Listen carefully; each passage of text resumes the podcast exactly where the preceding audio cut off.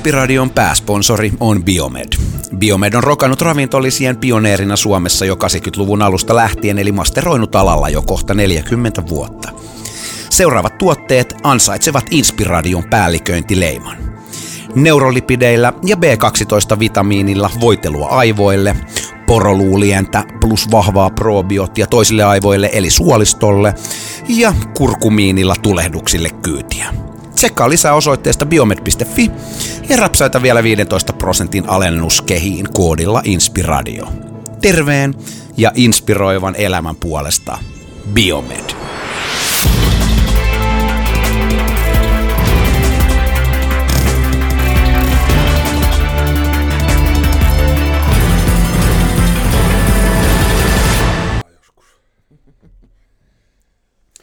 No niin, Jaakko Seli. Täällä taas. Miten ja Jalmari niin sulle resonoi kaikki tämmöiset niinku empatiat ja tommoset niinku hip- Mä en enää jaksa kuunnella tätä sun iän kaikista. Aina on empatia vastaus kaikkeen ja muuta. Ei se Tuomas ole. Ei elämä on niin yksinkertaista. Mitä siitä tulisi, jos kaikki... Täällä vaan ymmärretään ja jotenkin niin luodaan jotain yhteyttä. Joku ajatus siitä, että meidän välinen tämmöinen kommunikaation nopeus olisi jotenkin linkissä semmoiseen yleiseen hyvään, niin se on tämmöistä niin teknokraattista haihattelua. Kyllä. Mutta tota, tähän liittyen kuitenkin, niin tänään me ollaan saatu ihastuttava vieras Inspiradioon ja katsotaan, että minkä tyyppistä. Mulla itsellä on, on todella korkeat odotukset. Nimittäin kyseessä on NVC eli Nonviolent Communicationiin liittyvä vieras ja ennen kuin esitellään hänet, niin, niin mä haluan tässä jakaa, että mä oon itse Jaakko saanut niin paljon mullistavia oivalluksia ja jopa semmoisia, tiedätkö, lapsuustraumoja, jotka kivirekimallisesti on mun hartioita painanut, niin vuosikymmeniä, niin voi kun näkisitte kaikki, mutta just noin vapautunutta ja keventynyttä oloa. Mä oon nähnyt välillä, kun se sellainen niin kuin höyhenen kepeämäisesti kuin joku keijukainen tuolla keväisillä Helsingin kaduilla sillä lailla. Hän niin leijaille, kuten painovoima ei tarttuisi sinun normaalien objektien tapaa, vaan jopa vähän kannattelisi sinua. Kyllä. Onko kyse tästä elämän kannattelevasta, ähm, voisiko sanoa jopa levitatiivisesta vaikutusvoimasta? Kyllä, mutta sitten silleen tyylikkään elokuvallisesti vähän hidastettuna tietysti, että se näyttää hyvältä. Hanna Savanna. Tämmöisellä erilaisella johdatuksella. Hei, sydämellisesti tervetuloa. No mutta kiitos. Kiitos paljon. Mä ajattelin, että me voitaisiin aloittaa tämmöisellä yhteyskierroksella. Tää, koska mä olen ymmärtänyt, että sä oot tämmöinen yhteyskierrosaddikti, pitääkö tämä Joo, kyllä. paikkansa? Kyllä. Miten sä, Hanna, voit just nyt tänään ja, ja vielä jatkokysymyksenä, että, että kun sulle ei ole sun rakasta Tanskan dokki Tinoa nyt täällä mukana, kun me paha, ilkeinä ihmisinä tai minä kielsin hänen saapumiseensa, niin, niin miten sä pärjäät? No, mä oon aika inspiroitunut ja mä luulen, että se passaa tähän teidän inspiradioon Teemaan. teemaankin oikein hyvin. Musta on aika, ja vähän niin jännittää, että mä tunnen niin kehossa ja hartioissa vähän semmoista niin kuin, ää, pirinää. Ja tota, varmaankin mä tarvitsisin tällä hetkellä luottamusta, että tämä meidän yhteys rakentuu ja että meillä on jotenkin semmoista rentoa ja mukavaa. Siihen Ja- toivoisit luottamusta. Joo, siihen, Joo. Siihen toivoisin luottamusta. Ja sitten, sitten kun sä tota, sanoit siitä, kun te ikävällä tavalla kielsitte minua ottamasta mun koiraa tänne mukaan, mm. niin se ei yllättäen nyt triggeröi mitenkään ainakaan mitään vihaa eikä muutenkaan Oho. epämiellyttäviä tunteita, vaan minä muistan kuulleeni sinun jo siinä kieltäytyessäsi Tinua vastaanottamaan sun tarpeita. Että sä sanoit, että sä kaipaisit itse niinku luottamusta siihen, että te klaaraatte tämän tekniikan kanssa ja täällä on paljon piuhoja, tai sitten vielä käyttää sana letkuja mm. lattialla. Että Letkuspede. jos on, jos on tota niin, neljä tassut, tassutinta täällä lisää, niin on huolestuttaa, että ollaanko me turvassa ja onnistuuko tämä homma. Ei vitsit. On tosta jotain näköjään hyötyä sitten ollut. tarpeisiin päästään ehkä kohta enemmän. Tuliko se kuulluksi tässä yhteyskierroksella? Voidaanko me Joo, kyllä mä oon valmis. Olkaa hyvä, vaan jatkakaa. Hei, mulla, mulla ei selvästi tarvi edes niinku selittää tässä nyt konseptia, vaan, vaan tota, Joo. homma jatkuu. Ja tota, Miten sä voit? Mä voin tosi hyvin ja, ja huomaan, että niinku, tässä nyt tämmöisenä uh, kommunikaatiokirurgian intentioiden ja muiden purkamisen yhteydessä, niin huomasin sen ihan pienen niin kuin, huolen ehkä siihen, että meidän kuulijat pysyy myös kärryillä, että tämä helvettiä täällä studiossa nyt tapahtuu, että yhtä äkkiä tyypit alkoi selittää tota, tota, syvempiä asioita kuin mitä meikäläisen oma Mariani ja Hauta pystyy ottamaan vastaan, mutta tota, hyvä mieli. Ja tota, pohjustuksena ehkä sen verran, että tässä kuluneet vuodet, niin, niin tota, NVC, eli toistettuna, niin Nonviolent Communication on ollut sellainen teema, joka on noussut Tuomaksen kautta omaan elämään vahvasti ja sitä myötä sitten myös tullut vastaan ehkä osalle muista podcast-narkkareista, niin Tim Ferrisin tai Neil Straussin ja muiden, muiden sankareiden tota, hieman lisäpopularisoimana. Ja mennään tosiaan kommunikaatioon ja tarpeisiin ja ihmisyyden ytimeen niin syvemmälle. Ja oma semmoinen ehkä yleisfiilis on tällä hetkellä hieman semmoinen, koska puhun metaforilla, niin vähän niin kuin olisit lähtenyt maratonia juoksemaan, niin ehkä se jossain 18 kilometrin kohdalla nyt, että kohtuu pitkä päivä. Tässä on nyt tehty kolme tuntia nyt podcastia ja vielä toinen mokoma luvassa iltaa myöten, niin vähän semmoinen voimavaroja säästelevä ja sitä myötä semmoinen, niin kuin, että niin kuin tiedetään, että tässä on vähän, vähän hommaa edessä, niin semmoinen, mm. niin kuin, että tässä ollaan matkalla. Siis ja kauhea paniikki. Kauhea paniikki, niin. Ja sitten tota, teemoina, niin kauhean mielenkiintoisia, että odotan kyllä innolla, että mitä tässä on luvassa. Mutta semmoinen pieni niin kuin kaviaatti ihmisille, että, että niin kuin, ottakaa vähän, vähän rauhaa ja ehkä laid backia, jos olette nyt jossain tota, siivousviiman keskellä, niin, niin tota, tulee asia. Mä oon aika pitkälti teidän molempien kanssa samoilla niin kuin sivulla. Jaan saman todellisuuden, niin kuin NVCssä ehkä voitaisiin sanoa. Mitä Hanna, mitä nonviolent communication tarkoittaa? Mistä siinä on kyse ja miten Gandhi liittyy aiheeseen? No, nonviolent communication on prosessi, jonka on kehittänyt Marshall Rosenberg, Amerikan juutalainen psykologian tohtori. Ja Gandhi liittyy siihen sillä tavalla, että Marshall Rosenberg tosi paljon arvosti Gandhin väkivallatonta elämää ja, ja filosofiaa ja halusi nimenomaan, että tämä hänen niin kuin vuorovaikutusprosessi, itsetuntemusprosessi, millä tavalla sitä nyt voisi nimittääkään, niin, niin on niin kuin jatkoa Gandhin työlle, että niin kuin se väkivallattomuus myös tässä vuorovaikutuksessa joko itsen kanssa tai toisen kanssa, että et et koska Marshall Rosenberg huomasi, että miten niin kuin hirveän väkivaltaisesti ihmiset, hän mukaan lukien monesti niin kuin ajattelee, että me tuomitaan ja kritisoidaan jopa niin kuin itseämme paljon rankemmin ja julmemmin yleensä kuin muita, että se on jo sitä väkivaltaa. Että tietysti siitä voisi puhua sata vuotta, että miten se väkivalta identifioidaan, mutta hän halusi vaan niin kuin herättää jotenkin ihmiset siihen, että kun me ajatellaan jokainen aina niitä väkivaltaisia ajatuksia, kun me tuomitaan itseemme ja muita, niin meillä olisi sellainen prosessi, miten me pystyttäisiin ilmaisemaan itseämme niin, kuin, niin, kuin, niin, että se on yhtä lailla totta ja silti tulisi vielä syvempää se viesti, että se tulisi niin kuin meidän tunteista ja tarpeista eikä niinkään meidän ajatuksesta. Onneksi jonkun esimerkin, kun mä muistan ainakin itse ajatelleen jossain vaiheessa, että miten – väkivallaton kommunikaatio, että eihän niin kommunikaatiossa ole mitään väkivaltaa, sehän on puhetta mm. tai ajatuksia ne. tai niin. mitä ikinä, niin mi, mi, kuinka se on sitten väkivaltaista esimerkiksi arkielämässä?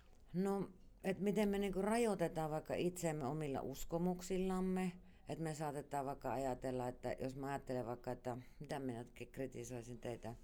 Paskanen että, ikkunassa sanoit heti, kun sä niin tulit sisään. Että hirveän paskaset ikkunat täällä. Niin Niin, no siinä nyt oli huumoriakin mukana, mutta miten mä ilmaisisin sen, niin kun, että jos se oikeasti minua häiritsisi, mm. että jos mä haluaisin vaikka nähdä niin kuin enempi ulos täältä, niin, niin mä ilmaisisin ensimmäisenä havainnon, että kun mä kattelen tota ikkunaa, niin mä huomaan, että mä niin kuin ärsyttää, koska mä kaipaisin niin kuin, tota, niin kuin, mä haluaisin nähdä ja aistia tuon keväisen valon niin kuin vielä syvemmin. Niin tämä ei ollut nyt väkivaltainen. Tämä ei ollut väkivaltainen. Niin, joo. Mutta että siis aina, tai aina, mutta usein niin kun on tuomitsemista, on se sitten itseä tai muita kohtaan, tai yleistämistä tai, tai niin kuin tämmöistä, joka ei sitten ole välttämättä kuulijalle yhtä totta kuin sanojalle tai, tai näin, niin se on, sen voi niin kuin leimata väkivallallisen kommunikaation. No joo, no, ain, no kyllä varmastikin, että kuinka väkivaltaista se on, niin, niin tota, siinä on tietysti niitä asteeroja vaikka kuinka paljon, mutta että se ei kuitenkaan ole semmoinen tulkitseminen ja tuomitseminen ja kritisointi, niin se ei ole sitä non-violent communication. Mm, tai yhteyttä niin rakentavaa. Niin. Niinpä. Onko tällä jotain muita termejä, niin kuin just rakentava vuorovaikutus tai näin, niin mitkä muut termit liittyy samaan aihepiiriin keskeisesti? No tällä NVC-prosessilla on paljon nimiä niin kuin ympäri maailmaa ja meilläkin on niin kuin täällä Suomessa semmoinen tämän Marshall Rosenbergin kirjoittama suomeksi käännetty oppikirja, niin sen nimi oli alun perin myötäelämisen taito. Ja sitten me vaihdettiin pari vuotta sitten sen nimeksi rakentava ja myötäelävä vuorovaikutus. Ja mä oon huomannut sen, että että se saattaa olla tämä väkivallaton vuorovaikutus vähän semmoinen luotaan työntävä nimi. Ihmiset just nimenomaan ajattelevat, että en mä ole mitenkään väkivaltainen, että en mä tuommoista koulutusta tarvii. Mm. Ja kerran jopa Kuopiossa niin mun koulutukseen tuli tuolta Niuvanniemen sairaalasta niin hoitajia, jotka luulivat, että tämä on niin kuin joku itsepuolustuskoulutus. että se saattaa olla todella harhaanjohtava. Joo. Ehkä ei tänä päivänä niin kuin 20 vuotta sitten, kun mä nämä hommat aloitin, että kyllä tässä nyt on jo vähän niin kuin, jotenkin tietoa Suomessakin levinnyt tästä asiasta. Onko se alun perin tullut just siitä tavallaan Kandhilinkistä, koska toi sama vähän niin kuin kritiikki on ainakin semmoinen, mikä mä itsekin huomaan, että jos sanoilla on suuri voima, niin se on vähän sellainen, niin kuin, että sä tuot sen väkivalta-termin ihmisen mieleen, jolloin se mm. assosioi jo tiettyihin hommiin, niin kuin, että oliko se enemmän kuitenkin Rosenbergin tietoinen juttu jättää se siihen tietään, että sillä on myös aika negatiivinen. Kyllä. Mä itsekin olen jutellut Marshall Rosenbergin kanssa tästä samasta asiasta, että miksi se piti olla niin kuin väkivallaton sen sijaan, mm. että se olisi vaikka myötä elävä tai mm. empaattinen. Mm. Että se kertoisi, mitä se on, eikä sitä, mitä se ei ole. Mm. Mutta se oli just Gandhin takia tämä. Ja kun Gandhihan sanoo sillä tavalla, että, että että tota, on tärkeää niin kuin toimia linjassa niin kuin jotenkin oman sydämensä kanssa, ajatustensa, ja että kaikki olisi niin kuin linjassa ajatukset, puhe ja toiminta. Hmm. Ja sitten se sanoi myös niin, että puhdista ajatuksessa, niin everything will be well. Ja mä näen niin kuin tämän yhteyden, että tämä nonviolent communication prosessi on nimenomaan sitä ajatusten puhdistamista. Hmm. Että sen sijaan, että mä sanoisin jollekin, että, että sä oot saatana idiootti, niin mä käännänkin sen ja puhdistan ajatukseni niin, että se on niinku ihan yhtä totta ja sanon, että kun sä näytät mulle keskisormeen, niin mä huomaan, että mä tosi paljon ärsyttää, kun mä kaipaisin kunnioitusta. Sopisiko sulle, että sä kertoisit mulle, mikä, sua nyt oikein, mikä sulla oikein mättää? Hmm. Että se on se sama asia, niin kuin samalla intensiteetillä – että siinä ei mitenkään yritetä teeskennellä yhtään mitään, vaan kerrotaan vaan niin kuin se, mitä, mitä minussa tapahtuu, kun mä näen, teen erilaisia havaintoja. Niin, että se ei ole tämmöinen, kun on kuullut joidenkin puhuvan, että se on tämmöinen niin kuin joo joo, että ollaan kaikesta samaa mieltä ja että siinä jotenkin feikattaisi jollain mm. tavalla, niin siitä ei ole kyse. Ei todellakaan, että ihan tasan päinvastoin. Että kun mä aloin opiskelemaan NVCtä, niin minä vasta niin kuin uskalsin, uskaltauduin olemaan niin jämäkkä kuin mä varmaan nykyään oon.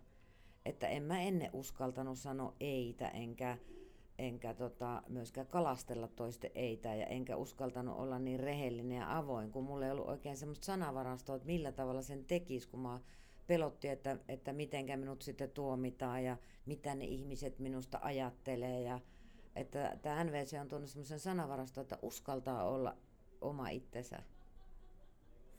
Miten sä oot itse alun perin kiinnostunut aiheesta?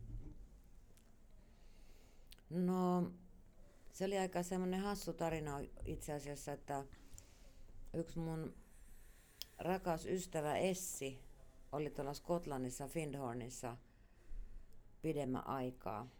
Ja siellä on semmoinen ekoyhteisö. Ja sitten siellä tota, opiskeltiin, mä nyt en sitä tarkkaan muista, mutta muutamia kertoja viikossa aina iltaisin NVCtä, niin kuin koko se yhteisö. Ja mun käsittääkseen edelleenkin. Ja siellä katsottiin Marshall Rosenbergin videoita ja, ja pidettiin niin semmoisia harkkaryhmiä. Ja kun se Essi tuli sieltä takas Suomeen, niin se oli ihan intona. Että voi vitsi Hanna, ja nyt mä oon löytänyt jotain ihan huikeeta. Ja, ja alkoi etsimään niin kuin kaikkia ihmisiä, että kuka tietää Suomessa tästä asiasta ja löytyisikö jotain kirjallisuutta. Ja löytyikin yksi STTn toimittaja Jussi Vapaasalo, edes mennyt nykyään, joka sitten Essille alkoi jeesaamaan, että mistä löytyisi tietoa. Ja Essi löysi yhden Marshall Rosenbergin 60-luvulla kirjoittaman kirjan opettajille. Ja se oli käännetty ruotsiksi. Niin sitten Essi ei osannut ruotsia, niin se toi mulle sen kirjan ja sanoi, että lue tämä kirja ja kerro mulle, mitä siitä sanotaan. Eikö se ole sulosta? Ja kuka ei ollut mulle ennen semmoista pyyntöä esittänyt, niin mä otin sen niin kuin tosi silleen vakavasti. Joo. Ja mä niin kuin luin ja opiskelin sen, jotta mä kykenin sitten Essille sen kertomaan.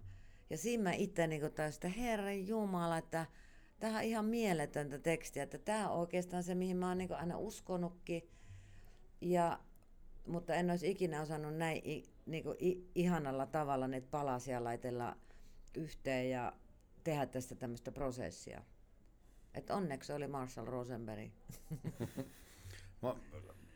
Marshallin tai, tai tähän NVC niin kuin perusajatukseen hän perustuu sillä lailla, että me ollaan pitkän ajan saatossa niin ehkä horjahdettu vähän tämmöisen niin kuin rangaitsemis, palkitsemis niin kuin yhteiskunnan äärelle, mikä sitten aika paljon saattaa herättää ihmisissä ei niin parasta fiilistä ja myös tämmöistä niin kuin valheellista käytöstä ja on vaikea olla oma itteensä. Mikä, mikä on sitten tämä niin kuin uusi tapa tai NVCn silmin niin, niin tapa toimii? Mikä, minkä tyyppinen se on? No mä haluaisin eka, jos sulle sopii, niin enempi vielä vähän laajentaa tuota, mistä sä puhuit, niin sopisiko se? Joo. Että kun sitä nimitetään just hallitsemismalliksi semmoista, että auktoriteetti päättää, että mitä iso osa ihmisiä tekee, ja että ihmi, ajatellaan lähtökohtaisesti, että ihmiset on laiskoja ja väkivaltaisia ja itsekkäitä, mm. ja että niitä hallitaan, niin kun ajatellaan, että ne on pidettävä jotenkin kurissa, että, että maailma olisi ihan kaoottista, jos kaikki nämä laiskat ja väkivaltaiset itsekkäät ihmiset, niin kun niitä annettaisiin ihan täällä palloilla miten sattuu. Niin. niin. niin tota, että niitä hallitaan sitten, niin kuin pidetään kurissa, yritetään kouluttaa niitä tottelevaisiksi, kuuliaisiksi orjiksi ja hillitään niitä niin kuin palkitsemisella ja rankasemisella. Ja että tämmöistä on ollut jo 10 000 vuotta. Mm. Että sitä on niin kuin kulttuurihistorioitsijat ja, ja muut, esimerkiksi Ryan Eisler, tutkinut paljon, paljonkin ja että monet niin kuin valtiot ja, ja perheet ja uskonnolliset yhteisöt plus muut yhteisöt niin kuin toimii niin tiukasti tämän, tämän hallitsemismallin, tämmöisen autoritäärisen mallin niin kuin mukaan. Ja sitten se, jos ajatellaan, että tämä on niin kuin semmoinen janan toinen pää, tämä, tämä hallitsemismalli, niin sitten se janan toinen pää on tämmöinen kumppanuusmalli että voisi ajatella, että ne on niin sellaisia paradigmoja, mistä niin kuin meidän ajatukset ja uskomukset ja ajatukset niin kuin kumpuaa. niin se kumppanuusmalli on sitten sitä NVC-prosessia. Ja siellä on niin kuin ensinnäkin ne kaksi perusolettamusta, että, että tota, ihmiset niin kuin lähtökohtaisesti haluaa edistää toistensa hyvinvointia. että luotetaan niin semmoiseen NS-hyvyyteen ihmisessä, että kyllä ne haluaa edistää toistensa hyvinvointia, jos niitä ei pakoteta. Että jos on varmasti vapaaehtoista. Ja sitten toinen, että kaikki mitä ihmiset tekee on, on pyrkimys tyydyttää tarpeita. Kaikki mitä me puhutaan, kaikki mitä me tehdään tai päätetään olla tekemättä, niin taustalla on aina joku pyrkimys tyydyttää joku tarve. Vaikka se ei aina onnistukaan. Kun joskus me saatetaan niin rynnätä umpimähkää tyydyttämään tarpeita, mistä meille olisi selvyyttä, että mitkä meille se nyt just on elossa. Mm. Mutta niin tämä on se ero, että sitten jos me luotetaan siihen, että kaikki mitä ihmiset tekee on pyrkimys tyydyttää tarpeita ja ihmiset haluaa edistää toistensa hyvinvointia, niin silloin me tietysti meillä on jo se luottamus ihmisiin lähtökohtaisesti ja itseemme. Koska monesti ja ihmiset saattaa tuomita itsensäkin sille, että mä oon tämmöinen paska ja mä oon mm. itsekäs ja mm. niin poispäin.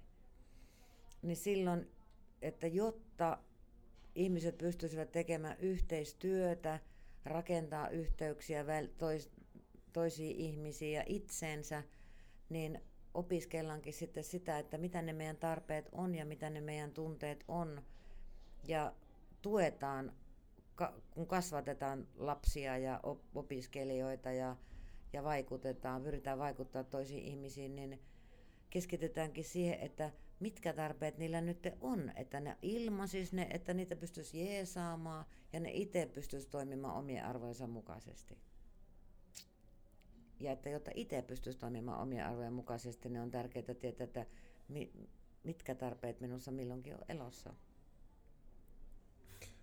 Eroako tarpeet tässä kontekstista jollain, jollain lailla jostain perus Maslovin ajatuksista tai miten määritellään, mitä tarpeita meillä on? No tavallaan ne on niin kuin samoja kuin Maslovilla ja sekin johtuu siitä, että, että tota, jos ajatellaan, että Abraham Maslow ja Carl Rogers on niin semmoisia humanistisen psykologian esiisiä, että ne vaikutti samaan aikaan. Ja sitten Carl Rogers ei ole ehkä niin tuttu, se tutki paljon empatiaa ja empatian vaikutusta ja varsinkin sitä, että miten niin kuin tasavertaiset ihmiset kykenevät niin kuin tukemaan toisiaan. Että saattaa olla, että se empatia ei ole niin tehokasta, jos on vaikka kysymyksessä joku terapeutti ja asiakas, kuin että olisi niin kuin kaksi tasavertaista ihmistä. Että siihen tulee heti, jos niin valta-asetelma. No joka tapauksessa niin Marshall Rosenberg taas sitten oli tota, tämän Carl Rogersin assistentti yliopistossa. Okay. Niin se oli just siinä, kun sitä humanistista psykologiaa niin kuin kehitettiin. Niin se oli siinä niin kuin lähteellä, jos voisi sanoa. Ja mä oon ajatellut itsestään niin, että se jotenkin niin kuin nappasi se empatian siltä Rogersilta ja Maslovilta ne tarpeet ja yhdisti tämmöiseksi NVC-prosessiksi. Ja se ero ehkä siihen Maslovin tarpeisiin on, no sanoja on paljon enemmän ehkä NVC-prosessissa tarpeille ja lisäksi se, että ne ei ole missään hierarkiassa. Hmm. Että ajatellaan, että jos yksikin tarve on pidempään ihmisillä tyydyttymättä, niin se ei voi hyvin. Ja totta kai niin kuin joku niin kuin happi, ilma menee niin kuin edelleen, vaikka tässäkin tilanteessa, jos tästä kopista ilma loppuisi, niin ei me mietittäisi niin kuin vaikka onko meillä ravinnon tarve tai onko meillä yhteyden tarve, vaan me vaan niin kuin, tai että miten me tullaan nähdyksi, kun me rynnättäisiin tältä ulos.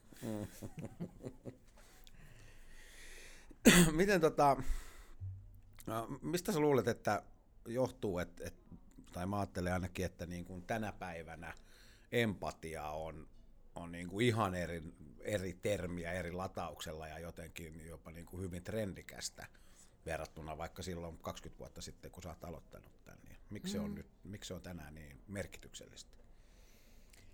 No mä uskon, että koko ihmiskunta niin jotenkin muuttuu aikojen saatossa niin välittävämmäksi toisistaan ja itsestään ja maapallosta. Ja että se empatia liittyy siihen. Ja se saattoi olla, että no, ainakin 20 vuotta sitten se oli kauhean vierasta, että se ajateltiin, että se on tästä feminiinistä ja mitä helvettiä tuommoista niin kuin hömppää. Mm. Et monta, monta kertaa minua, minut otettiin sillä tavalla vastaan sen sijaan, että, että ihmiset niin kuin, No ihmiset varmaan ymmärtää nykyään, niillä on enempi kokemuksia siitä, että ne on tulleet empaattisesti kuulluksi. Ja silti niin kuin samanaikaisesti mä uskon, että empatia edelleen määritellään eri puolilla hyvin eri tavalla. Sekoitetaan sympatiaan ja niin poispäin, että... Mikä niiden fundamentaalinen ero on? No sympatia on niinku sitä, että sä alat niinku ehkä säälittelemään toista ihmistä, säälimään, menemään sen tunteeseen mukaan. Niin kuin, että voi sinua raukkaa, kun sulla on nyt noin hirveetä, että minustakin tuntuu niin pahalta. Että siinä ruvetaan voimaan kanssa pahoin niin kuin toisen Niinpä. Ja.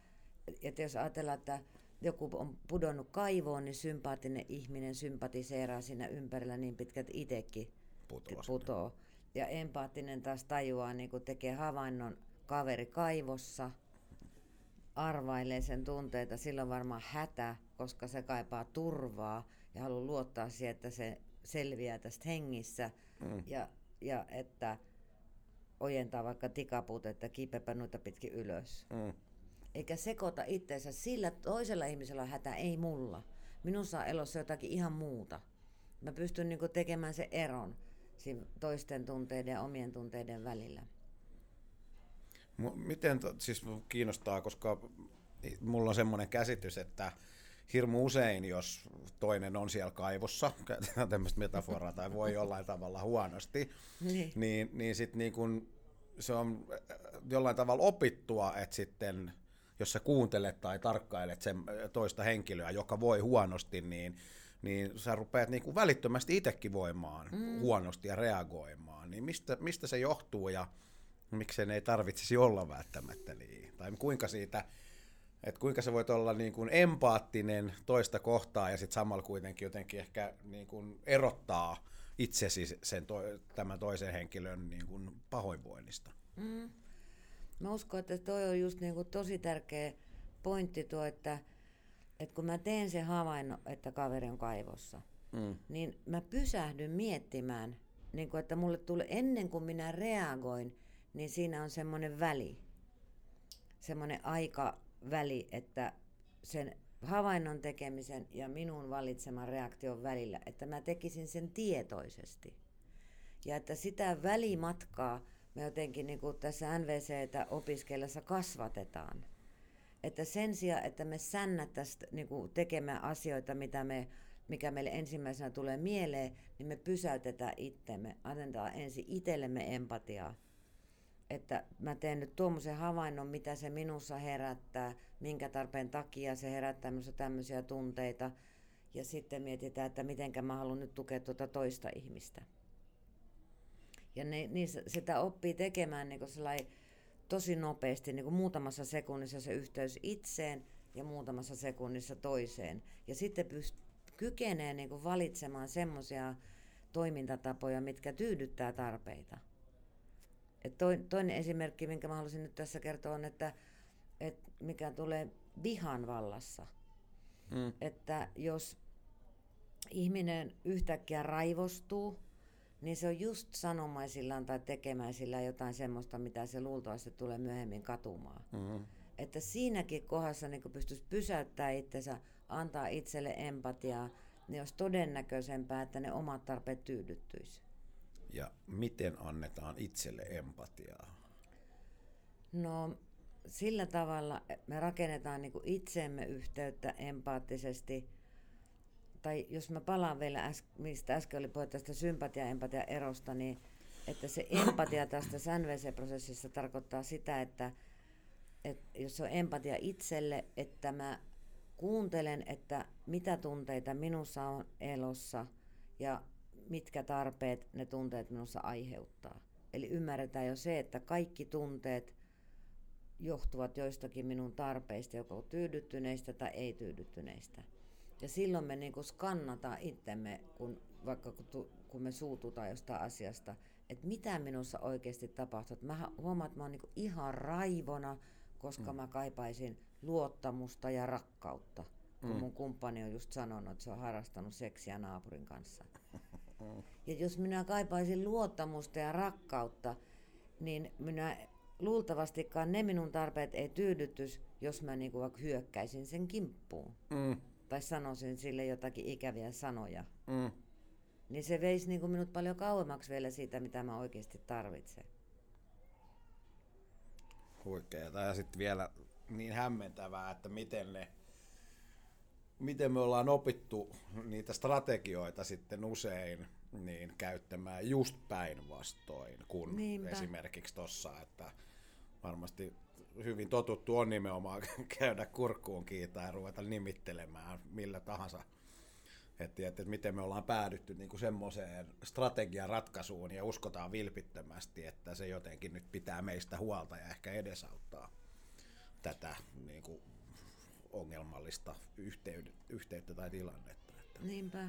Toi herättää mulla mieleen sen klassisen ajatuksen, että niiden kysymysten laatu, mitä me toistuvasti kysytään itseltämme, määrittää meidän elämän laadun. Ja ton ytimessähän on se, että me kysytään tavallaan ydinkysymyksiä itseltämme. Mm. Kuten vaikka se, että mikä tahansa tilanne, niin mikä se mun tarve nyt on. Niin. Jos me voidaan kantaa sitä kaikkiin tilanteisiin, sitä tietoisuutta mukana, että me tarkkaillaan omaa toimintaa tavallaan oikeiden kysymysten kautta, niin sulla on koko ajan vähän niin kuin se yleisavain mm. jotenkin mielessä, mielessä mukana ja, ja toi niin kuin herättää mulla ainakin just sen, että, että onko toi ilmeisesti aika ytimessä, että me tavallaan toistuvasti ohjelmoidaan jopa itteemme kysymällä kysymyksiä siinä sisäisessä narratiivissa, niin ohjaamaan sitä vähän niin kuin aina oikeaan suuntaan nimenomaan, että hei, mikä Niinpä. se oli se tarve. Että miten mä nyt voin. Että miten tärkeää se on, että me opittaisiin pitämään itsestämme huolta ja elämään omien arvojemme mukaisesti. Niin kysymään itseltämme niin kuin vähän väliä, että, että onko mä nyt tyytyväinen ja onnellinen minun elämässä ja onko mulla tarpeita, jotka niin kuin huutaa jotenkin tyydyttymistään. Hmm. Ja eikö se ole niinkin, että kun on ihan tutkittu, että kun siis lähdetään siitä, että suomalaisella on tosiaan se kaksi perustunnetta, että joko vituttaa tai ei vituta. Mm. Että sitten niiden kahden tunteen sisällä koitetaan operoida, niin, niin on sanomattakin selvää, että ei välttämättä ole se kartta ja, ja se lukutaito sitten ehkä ihan niin kuin siellä reunoilla. Mutta että kun me niin kuin pysähdytään esimerkiksi kysymään semmoisessa haastavassa tilanteessa, että niin kuin, minkälaisia tunteita mussa on, niin pelkästään se, että kun niitä oppii nimeämään, niin se jo usein niin kuin laukaisee itsessä sitä pahaa oloa. Puhumattakaan sitten, että jos pääsis vielä sinne niin kuin tarpeiden äärelle, että mistä ne tunteet ehkä kumpuaa. Mm. Niin jo se nimeäminen niin kuin itsellensä äänet, äänettömästi, just mentally, niin tota, usein helpottaa siinä. Niinpä.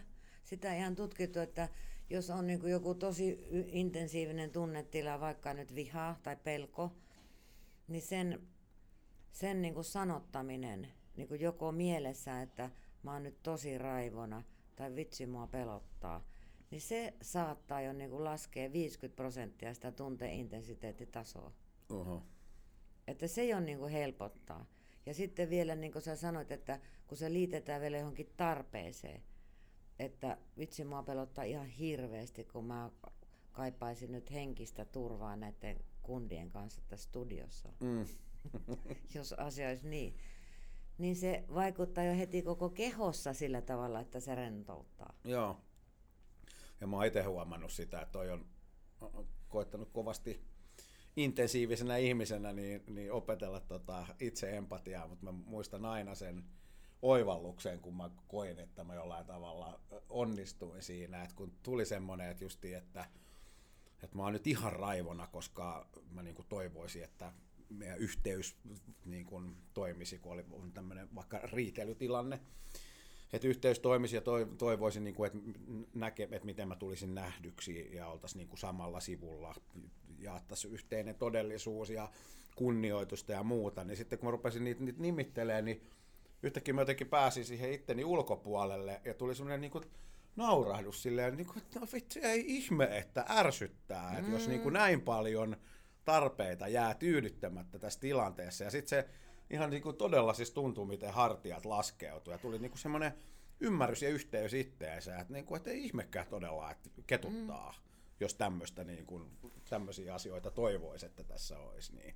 Mulle piirtyy vähän niin kuin, että jos se mieli olisi joku semmoinen hätäinen hahmo, jolla on kaikki tippunut lattialle ja se on sellainen, että missä on mitäkin ja näin, niin, niin toi on niin kuin se vaihe, missä se ottaa ne niin kuin palaset ja laittaa ne jotenkin järjestykseen. Mm. Sehän se niin kuin onkin, että se meidän narratologinen osa saa jonkinlaisen rauhan tai kontrollin tai muuta, kun se pystyy sanojen kautta luomaan sille merkitysten janan, että mm. okei, okay, tästä syystä nämä asiat ovat nyt ne, missä se fokus on. Nämä on tavallaan mulle tärkeitä elementtejä, ja okei, tähän tulisi mennä, niin sehän on niin kuin heti sillä, että mä siivoisin mun huoneen. Mm. Niin kuin. Ja sitten on semmoinen niin myös ymmärrettävää, niin. että kun ne kamat on levällään siellä, niin siinähän on niin kuin, että missä tämä on ja missä kaikki kamat on ja näin. Ja siinä mm. no, niin kuin sanomattakin selvää, että se hätä jotenkin nousee ja sitten kun taas saa ymmärryksen ja kokonaiskuva siinä, että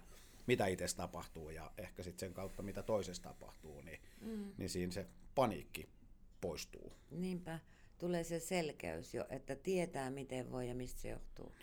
Kyllä, ja varmaan niin kuin usein haasteelliset tilanteet tai, tai niin kuin huon, huono vointisuus itsensä kanssa, niin johtuu just siitä, että se yhteys on katkennut itseensä, mm. että ei niin kuin, ja sitten se on toki haastavaa sitten se yhteys toiseen sen jälkeen, jos ei sitä olemassa itteensä, että kun sitten taas niin kuin ymmärtää, että mitä itse tapahtuu, niin sitten on helpompi myös ymmärtää, että mitä, mitä toisessa tapahtuu. Mm.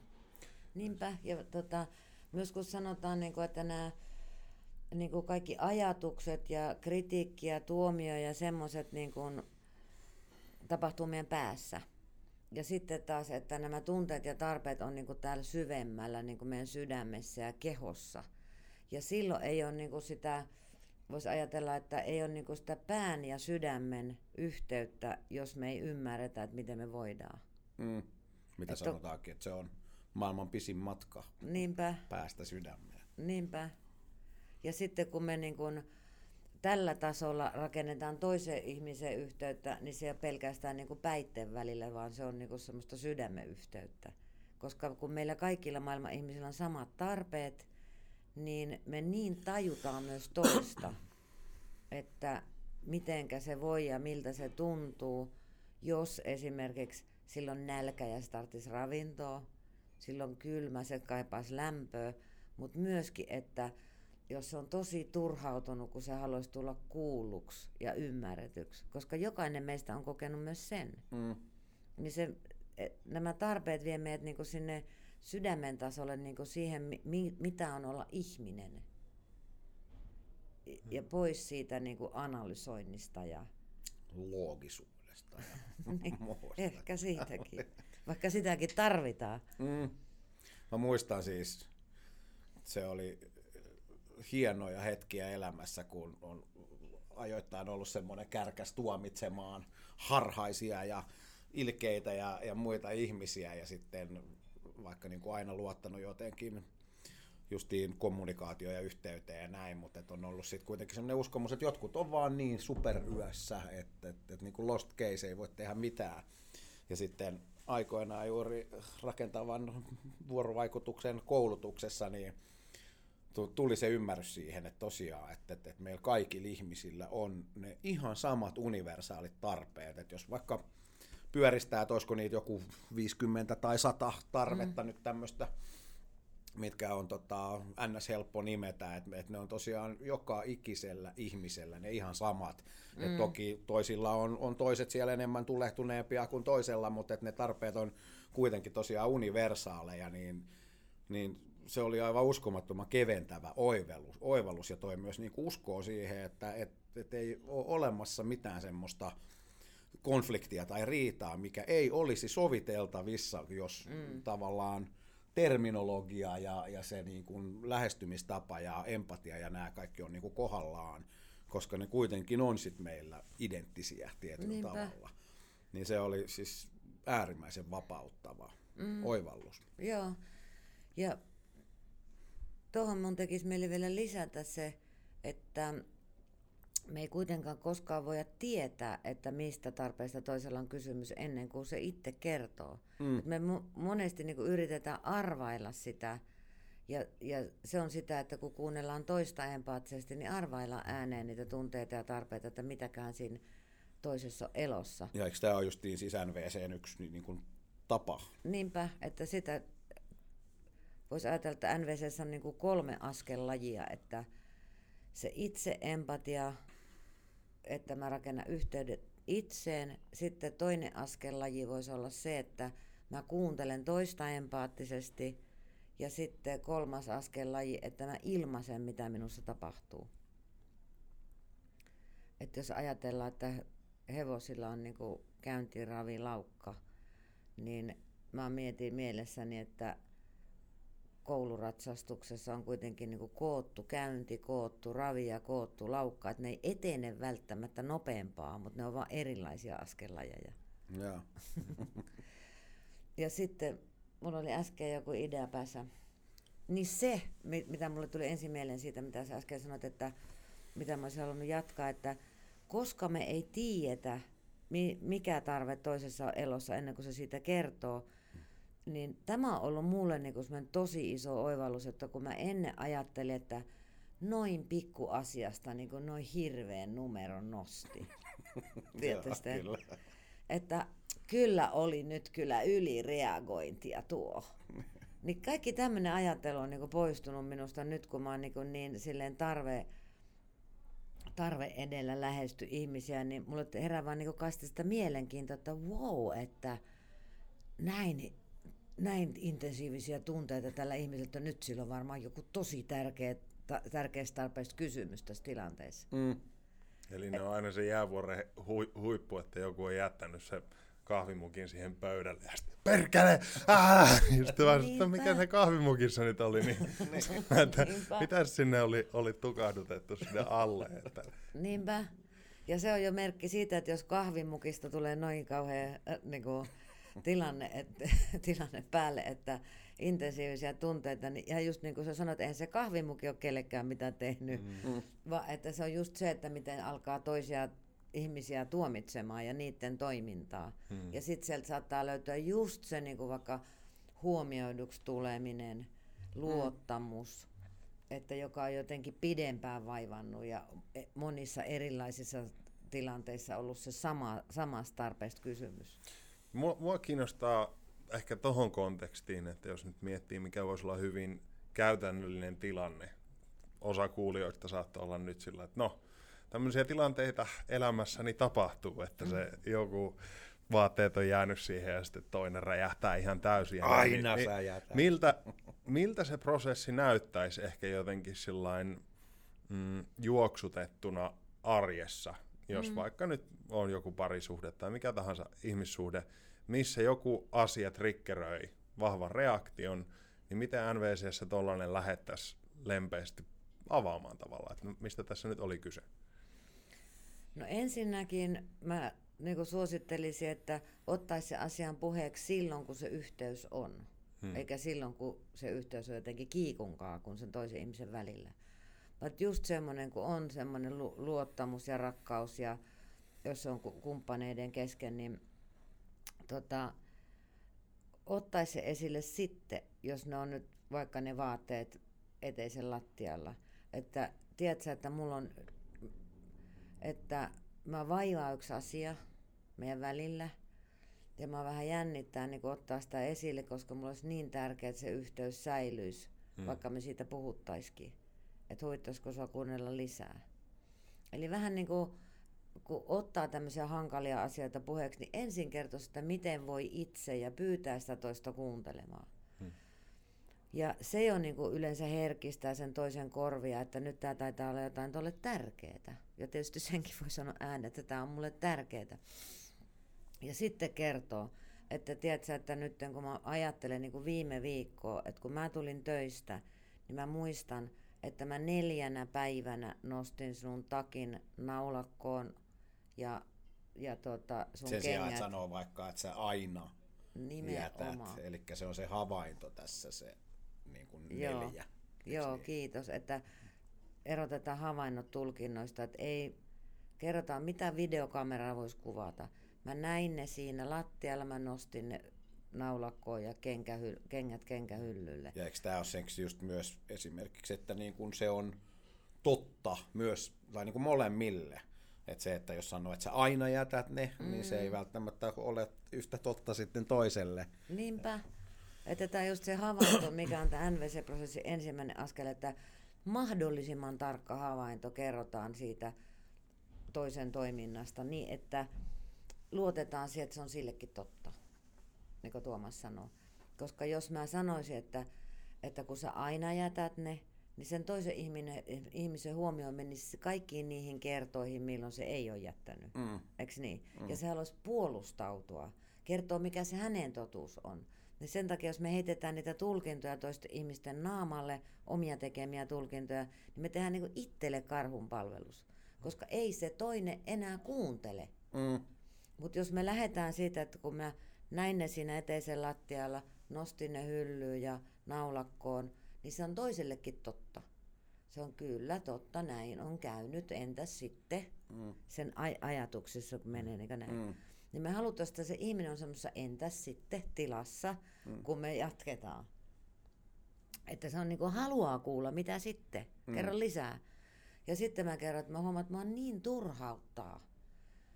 Että koska mulla olisi niin tärkeää luottaa siihen, että sopimuksista pidetään kiinni. Ja mun mielestä me on sovittu tästä asiasta, että kun me tullaan himaa, niin me ripustetaan takit naulakkoon ja kengät nostetaan kenkäylle kuivumaan.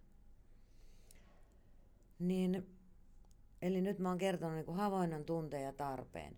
Ja nyt sitten Marshall Rosenberg opetti, että valon nopeudella pyyntö perään. Että sille toiselle ei anneta tässä kohdassa niin tila reagoida, vaan mä tiedän jo ennen kuin mä alan niin kuin kertomaan jostakin tyydyttämättömistä tarpeista suhteessa toisen toimintaan, niin mä tiedän, mitä mä pyydän. Ja nyt mulla on niin kuin kaksi vaihtoehtoa pyynnöksi. Joko esittää ratkaisuehdotus tai sitten yhteyttä rakentava pyyntö. Ja minä valitsisin itse tässä semmoisen yhteyttä rakentavan pyynnön, että haluaisitko sä kertoa, mitä tämä sussa herättää, kun sä kuulet, mitä mä sanoin. Niin silloin yleensä se ihminen vastaa siihen pyyntöön. Mutta jos mä en sanoisi mitään pyyntöä, lopettaisin siihen, että mä oon niin turhauttaa, kun musta on niin tärkeää luottaa siihen, että sopimukset pidetään kiinni. Niin se toinen, kun saattaisi kuulla sen siltikin kritiikkinä, eikö niin? Niin, kyllä. Että joo, joo, joo, eikö niin? Että no niin on kuultu ennenkin. Mutta jos mä niinku esitän sen pyynnön, niin se yleensä ihminen, niinku, kun se on kysymys, niin ihminen vastaa siihen. Hmm. Niin se vie niinku sitä keskustelua eteenpäin. Eli tuossa oli nyt noin niin kuin neljä, eli HTTP, eikö niin, havainto, tunne, tarve, pyyntö. Että tämän prosessin mukaisesti se niin kuin, yhteys toimisi kaikista parhaiten sekä itse että toiseen ja siinä niin kuin tulisi kuulluksi mm. paljon helpommin kuin esimerkiksi syyttelemällä, leimaamalla ja tuomitsemalla. Niinpä.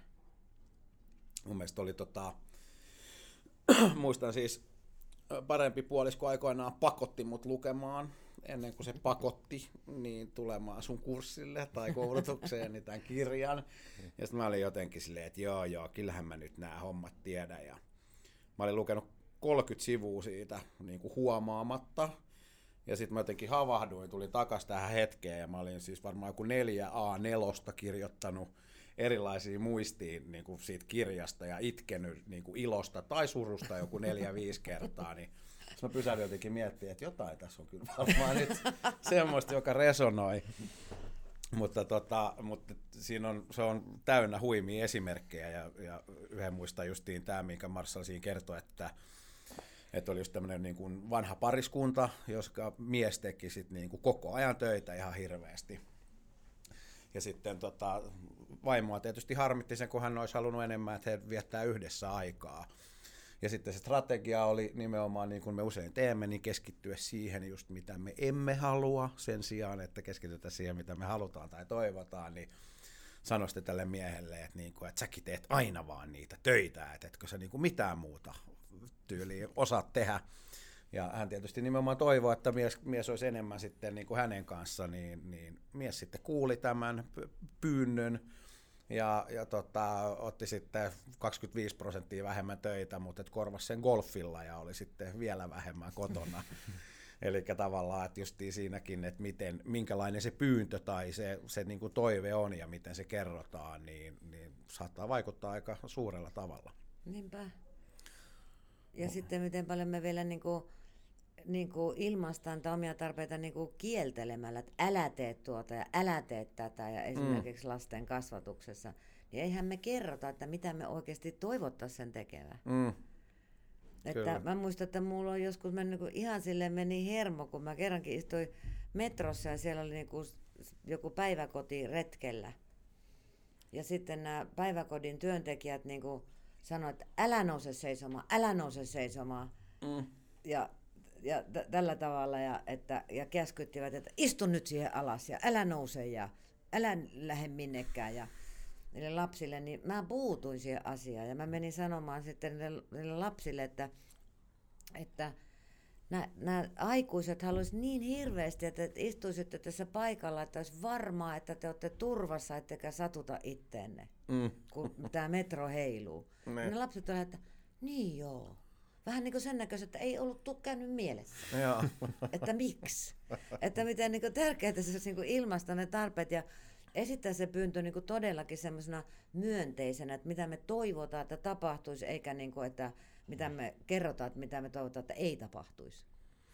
Eikö toi ole aika ytimessä kuitenkin nimenomaan se itse-empatia, että jos ei me oikein edes tunneta sitä karttaa täällä sisällä, niin me ollaan vielä enemmän hukassa, kun siihen tulee lisää muuttujia ja näin poispäin, että, että voisi kuvitella, että se lähtee aika olennaisesti siitä, mistä puhuttiin kehonkielen tiimoilla Sami Sallisen kanssa, että tehokkaimpia tapoja ymmärtää toisen kehon kieltä, niin on ymmärtää sillä, että mitä sinussa itse tapahtuu. Mm, Sen jälkeen se vähän katsoa, että ai niin joo, tässä tapahtuu niin. tämä prosessi.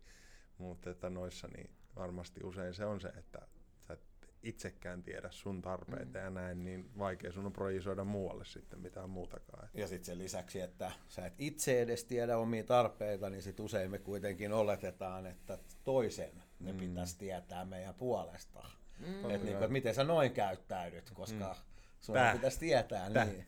Niinpä. Haluatko kertoa, Hanna, sulla on hauska, tai paljonkin hauskoja tarinoita, mutta jotenkin tuli tässä mieleen nyt se, kun tyttäresi Iina niin kertoi inhoavasi sinua. Joo, no niin, että Iida oli mun tytär pyytänyt, mä en muista minkä ikäinen, olisiko se oli joku 6-7-vuotias, että saisiko se mennä sen kaverille kylään. Ja mä olin kieltänyt sitä. Ja sitten se tota, niin, huusi mulle, että äiti mä inhoon sinua. Ja mä muistan sen niin, kuin niin tarkasti siksi, koska mä silloin niin kuin kykenin niin kuin pysäyttämään itteni ja keskittämään huomioon siihen, että mitä hän siinä Iidassa tapahtuu. Ja mä kysyin siltä, että että tota, sututtaako se on niinku ihan hirveästi, kun sulla olisi, sä haluaisit ymmärtää, että minkä takia mä kielsin sua menemästä sun kaverin luo yöksi. Niin Iida sanoi mulle mun suureksi yllätykseksi, että niinhän mä sanoin. Niinhän mä just sanoin. niin mä jotenkin oivalsin siinä niinku semmoista elämää suurempaa. Se oli semmoinen hetki mulle, että wow, että se tuli niinku niin tarkasti kuulluksi se lapsi, että se jopa luuli itse käyttäneensä noita samoja sanoja.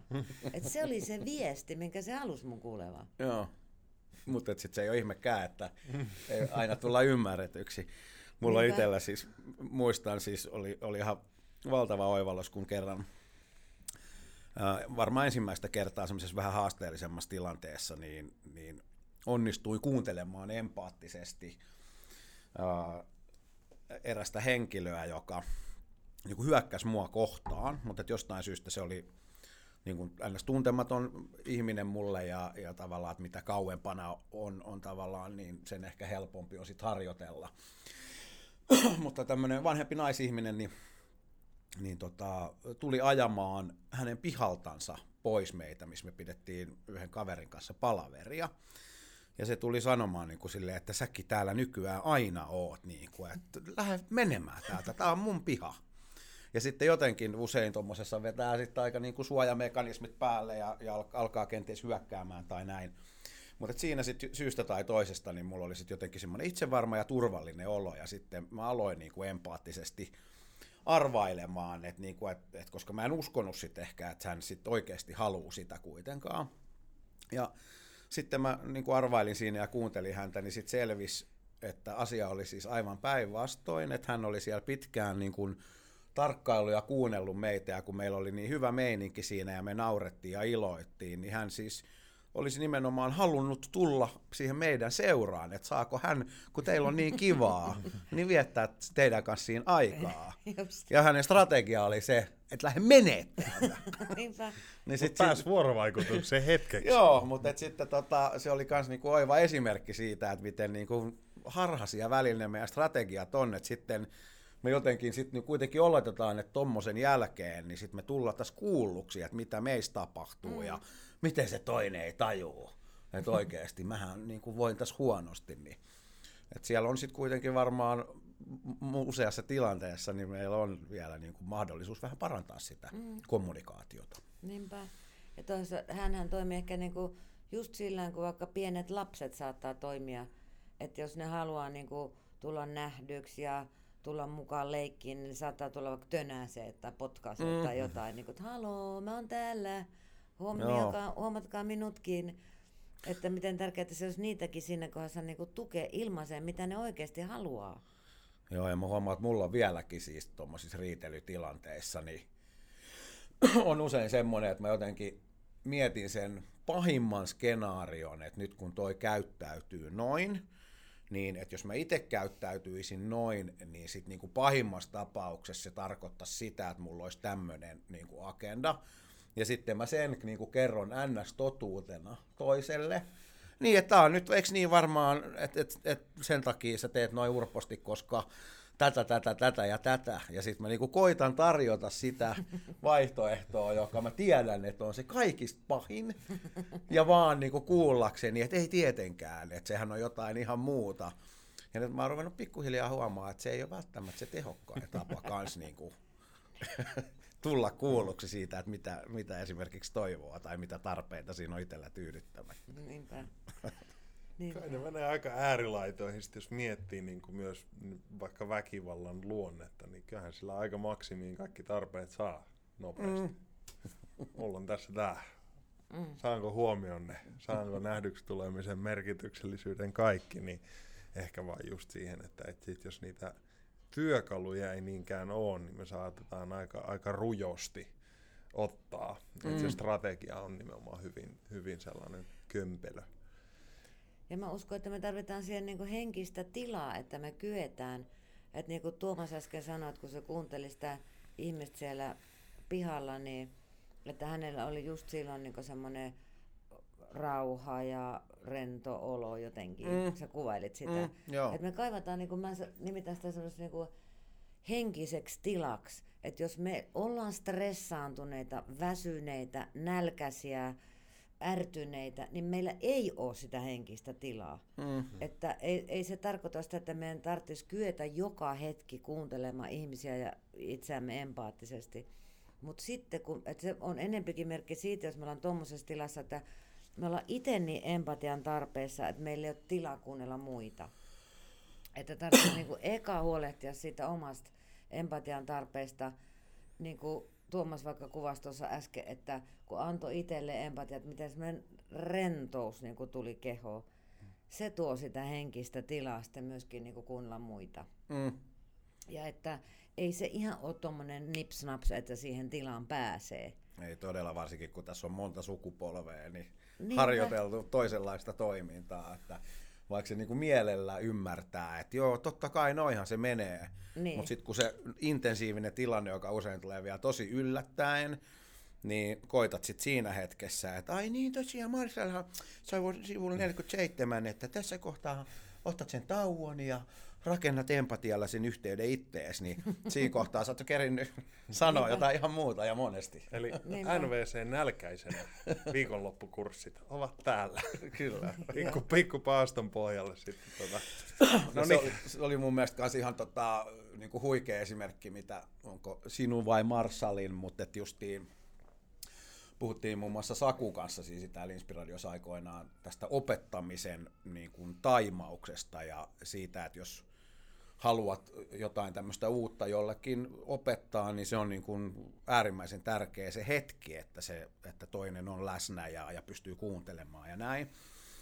Ja siis mä oon ollut kova, mun lempistrategia on usein ollut aina ratkaista muiden ihmisten ongelmia, se on niin paljon helpompaa kuin on niiden omien. ja sitten mä oon aina ihmetellyt kovasti, että minkä takia tota, se ei oikein se viesti mene perille. Mm. Ja tähänkin mä sain NVCstä, siis tämä niin upea tämmöinen visuaalinen metafora, että, että jos meillä olisi niin otsassa tämmöinen läpinäkyvä putki, mihin mahtuu vaikka vih, äh, kolme palloa, mm. ja sitten vihreät pallot on niitä, että on yhteys itteensä ja kaikki on hyvin, ja sitten punaiset pallot on taas sitten niin kuin päinvastoin, että on kauhea stressi ja, ja paniikki ja muuta.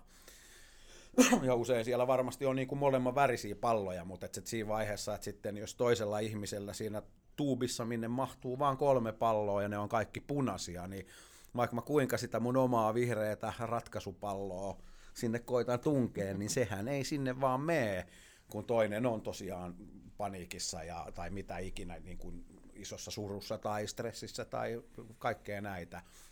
Vaan se, että se niin kuin empatian avulla sä voit ottaa sieltä sitten yhden tai jopa ne kaikki pallot parhaimmillaan niin kuin pois, niin sitten sinne on aikaa tunkea niitä omia vihreitä, mutta että siinä niin kuin myös sitten säästää sitä hyvää, omaa, omaakin hyvinvointia, että näkee sitä vaivaa siihen niin kuin empatiaan, jos haluaa vaikka tulla itse kuulluksi sitten sen jälkeen. Niinpä. Onko Et- se... Niin. Että ei, ihminen ei kykene kuuntelemaan toista, jos sulla itsellä kuulluksi tulemiseen ja empatian tarvetta. Mm. Niin sitten se timing on just niin, niin älyttömän tärkeää. Kyllä. Ja ei varsinkaan mennä neuvomaan ilman, että on kysytty lupaa.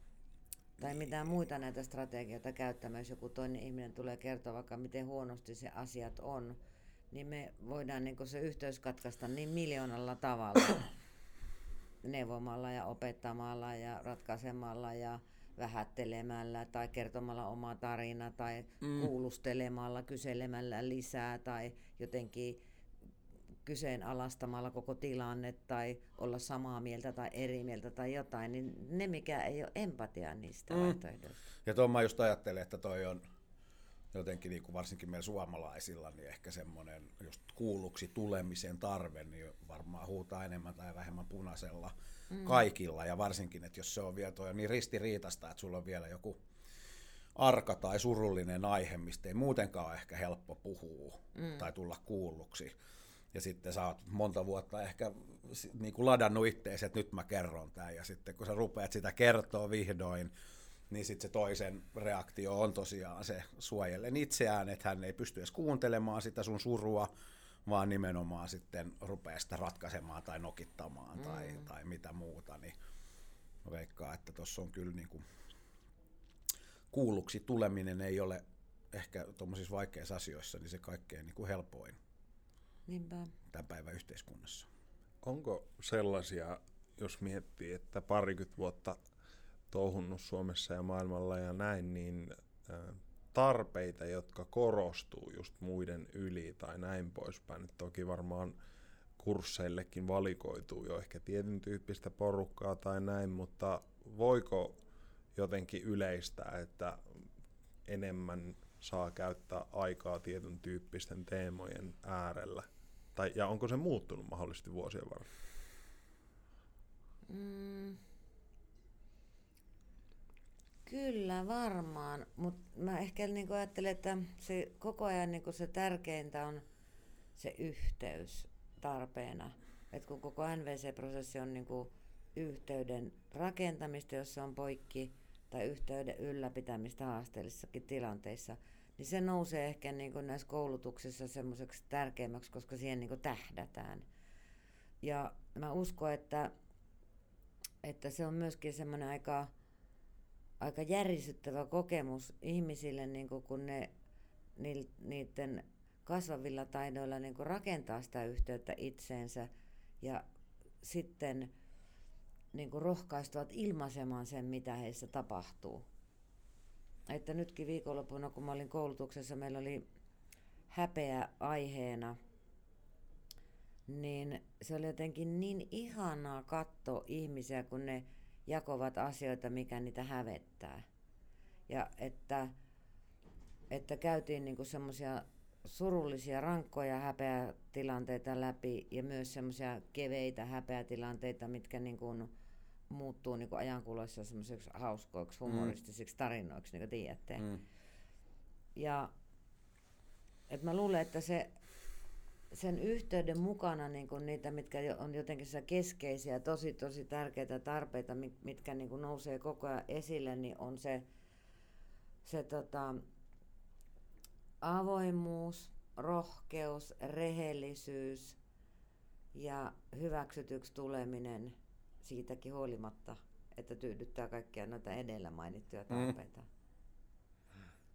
Vaikka että y- yksi nuori nainen sanoi, että hän huomasi, kun hän ratikassa tuli aamulla, että hän mietti, että mikä tämä tunnetila hänellä on, niin sitten huomasi, että häntä panettaa. ja että sen jakaa sitten niin kuin koko isossa ryhmässä, missä on niin kuin eri sukupuoli se, mm, edustajia. Ed, edustajia ja, ja niin kuin, ja kohtaa sen häpeän siinä niin kuin ensin, että kun jotenkin hävetti huomata se jo, jo oma, omin päin siinä, siinä mm. ratikassa, että tämmöinen tunnetila mulla on. Ja sitten vielä, että nyt mä kohtaan sen häpeän vielä, että mä jaan sen tässä koko ryhmässä. Mm. Ja siitä huolimatta niin kuin saa osakseen semmoista niin kuin lämpöä ja hyväksyntää ja, ja oikein sellaista iloa ja juhlimista, mm. että se oli jotenkin niin, sitten oli niin hauska juttu, vaikka ehkä ihan silleen tavallisesti tämmöisiä asioita ei vaikka työpaikalle aamulla niin kuin mm, jaettaisi. Kyllä. Että se on se, se avoimuus ja rehellisyys niin kuin kaikessa, niin se on varmaan sitä ihaninta, kun ihmiset kokee sen, että täällä mä voin sanoa tämmöistäkin. Ja sitten kun ne alkaa pikkuhiljaa kasvamaan siellä, niin kuin mä uskon, että Tuomaksen perheessä, että, että se ne nämä kaikki ihanat lahjat, mitä siellä koulutuksessa tapahtuu, niin mm. ne yltääkin teidän yksityiselämään ja ne yltääkin teidän töihin. Ja nytkin me ollaan tämmöisistä asioista tässä puhumassa. Mm. Että, että kun se laajenee, että se on niin vähän semmoinen, niin kuin, miksi sitä kutsutaan semmoista, että kun heittää kiveen veteen, niin sieltä lähtee ne vinkulat. Kun se mm. yksi ihminen käy siellä koulutuksessa ja oppii näitä asioita, niin se niin kuin, säteilee ja vaikuttaa sitten niin kuin ympäristönsä. Että se Kyllä. hyvinvointi vaan niin kuin kasvaa ja kasvaa. Ihmiset on onnellisempia. Joo, ja tuossa vielä kun käytit tota koulutusesimerkkiä, niin se oli, oli kyllä niin kuin tosi myönteinen yllätys ja, ja miten niin kuin terapeuttista se jopa oli justiin se niin kuin turva siellä, että tosiaan on, on niin kuin eri ikäisiä ja eri sukupuolen ja, ja niin kuin ns. täysin tuntemattomia ihmisiä aluksi.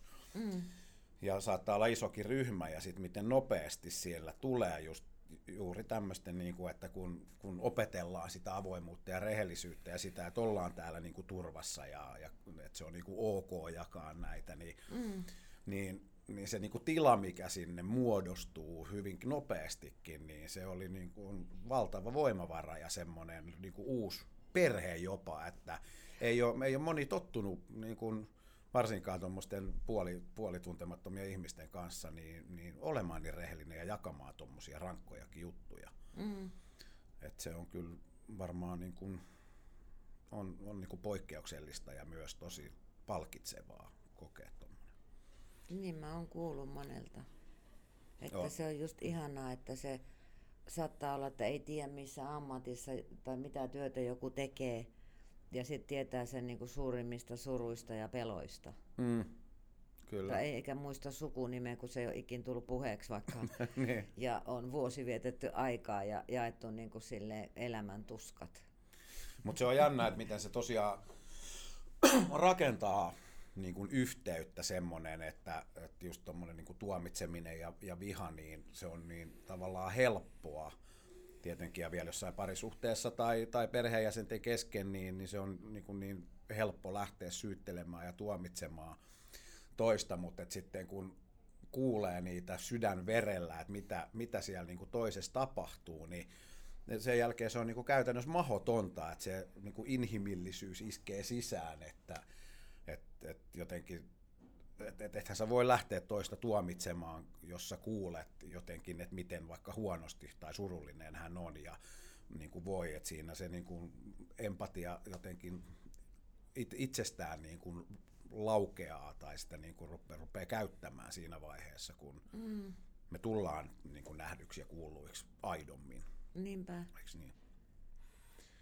Mitäs sitten, aina ei varmaan ole tavallaan luksusta siihen, että on aikaa ehkä odottaa sen yhteyden tavallaan palaamista tai näin poispäin, vaan on jonkin tyyppinen tilanne, missä se toinen ihminen ei välttämättä halua antaa tilaa sille tai näin, mm. niin miten tuommoisessa tilanteessa lähestytään yhteyden luomista, jos se on niin kuin vaikeaa, on aikapaine tai on joku sellainen, missä pyritään vähän niin kuin väkisin luomaan yhteys?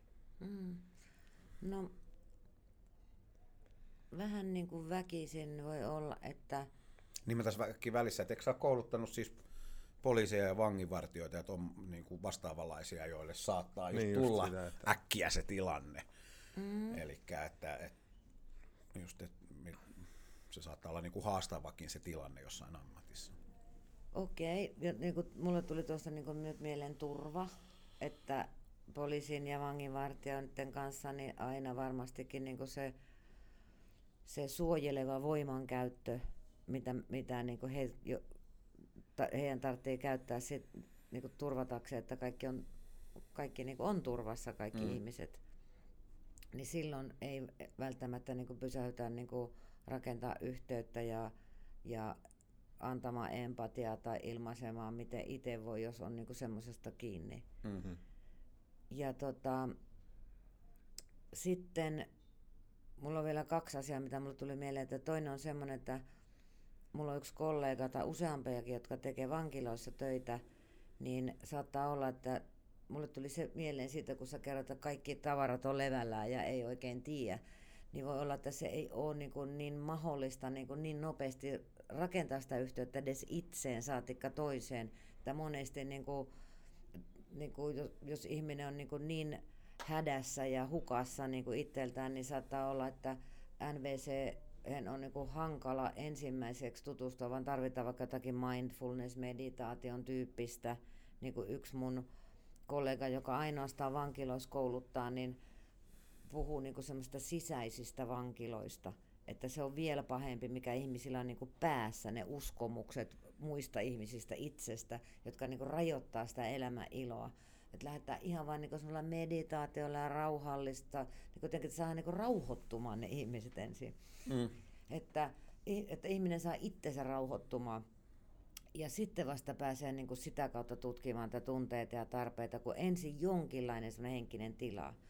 Mutta sitten mä en ole ihan varma, että tarkoititko sä alun perin niin semmoista tilannetta, että toinen ei halua rakentaa sinun yhteyttä, niin eihän me väkisin niin pakoteta ihmisiä.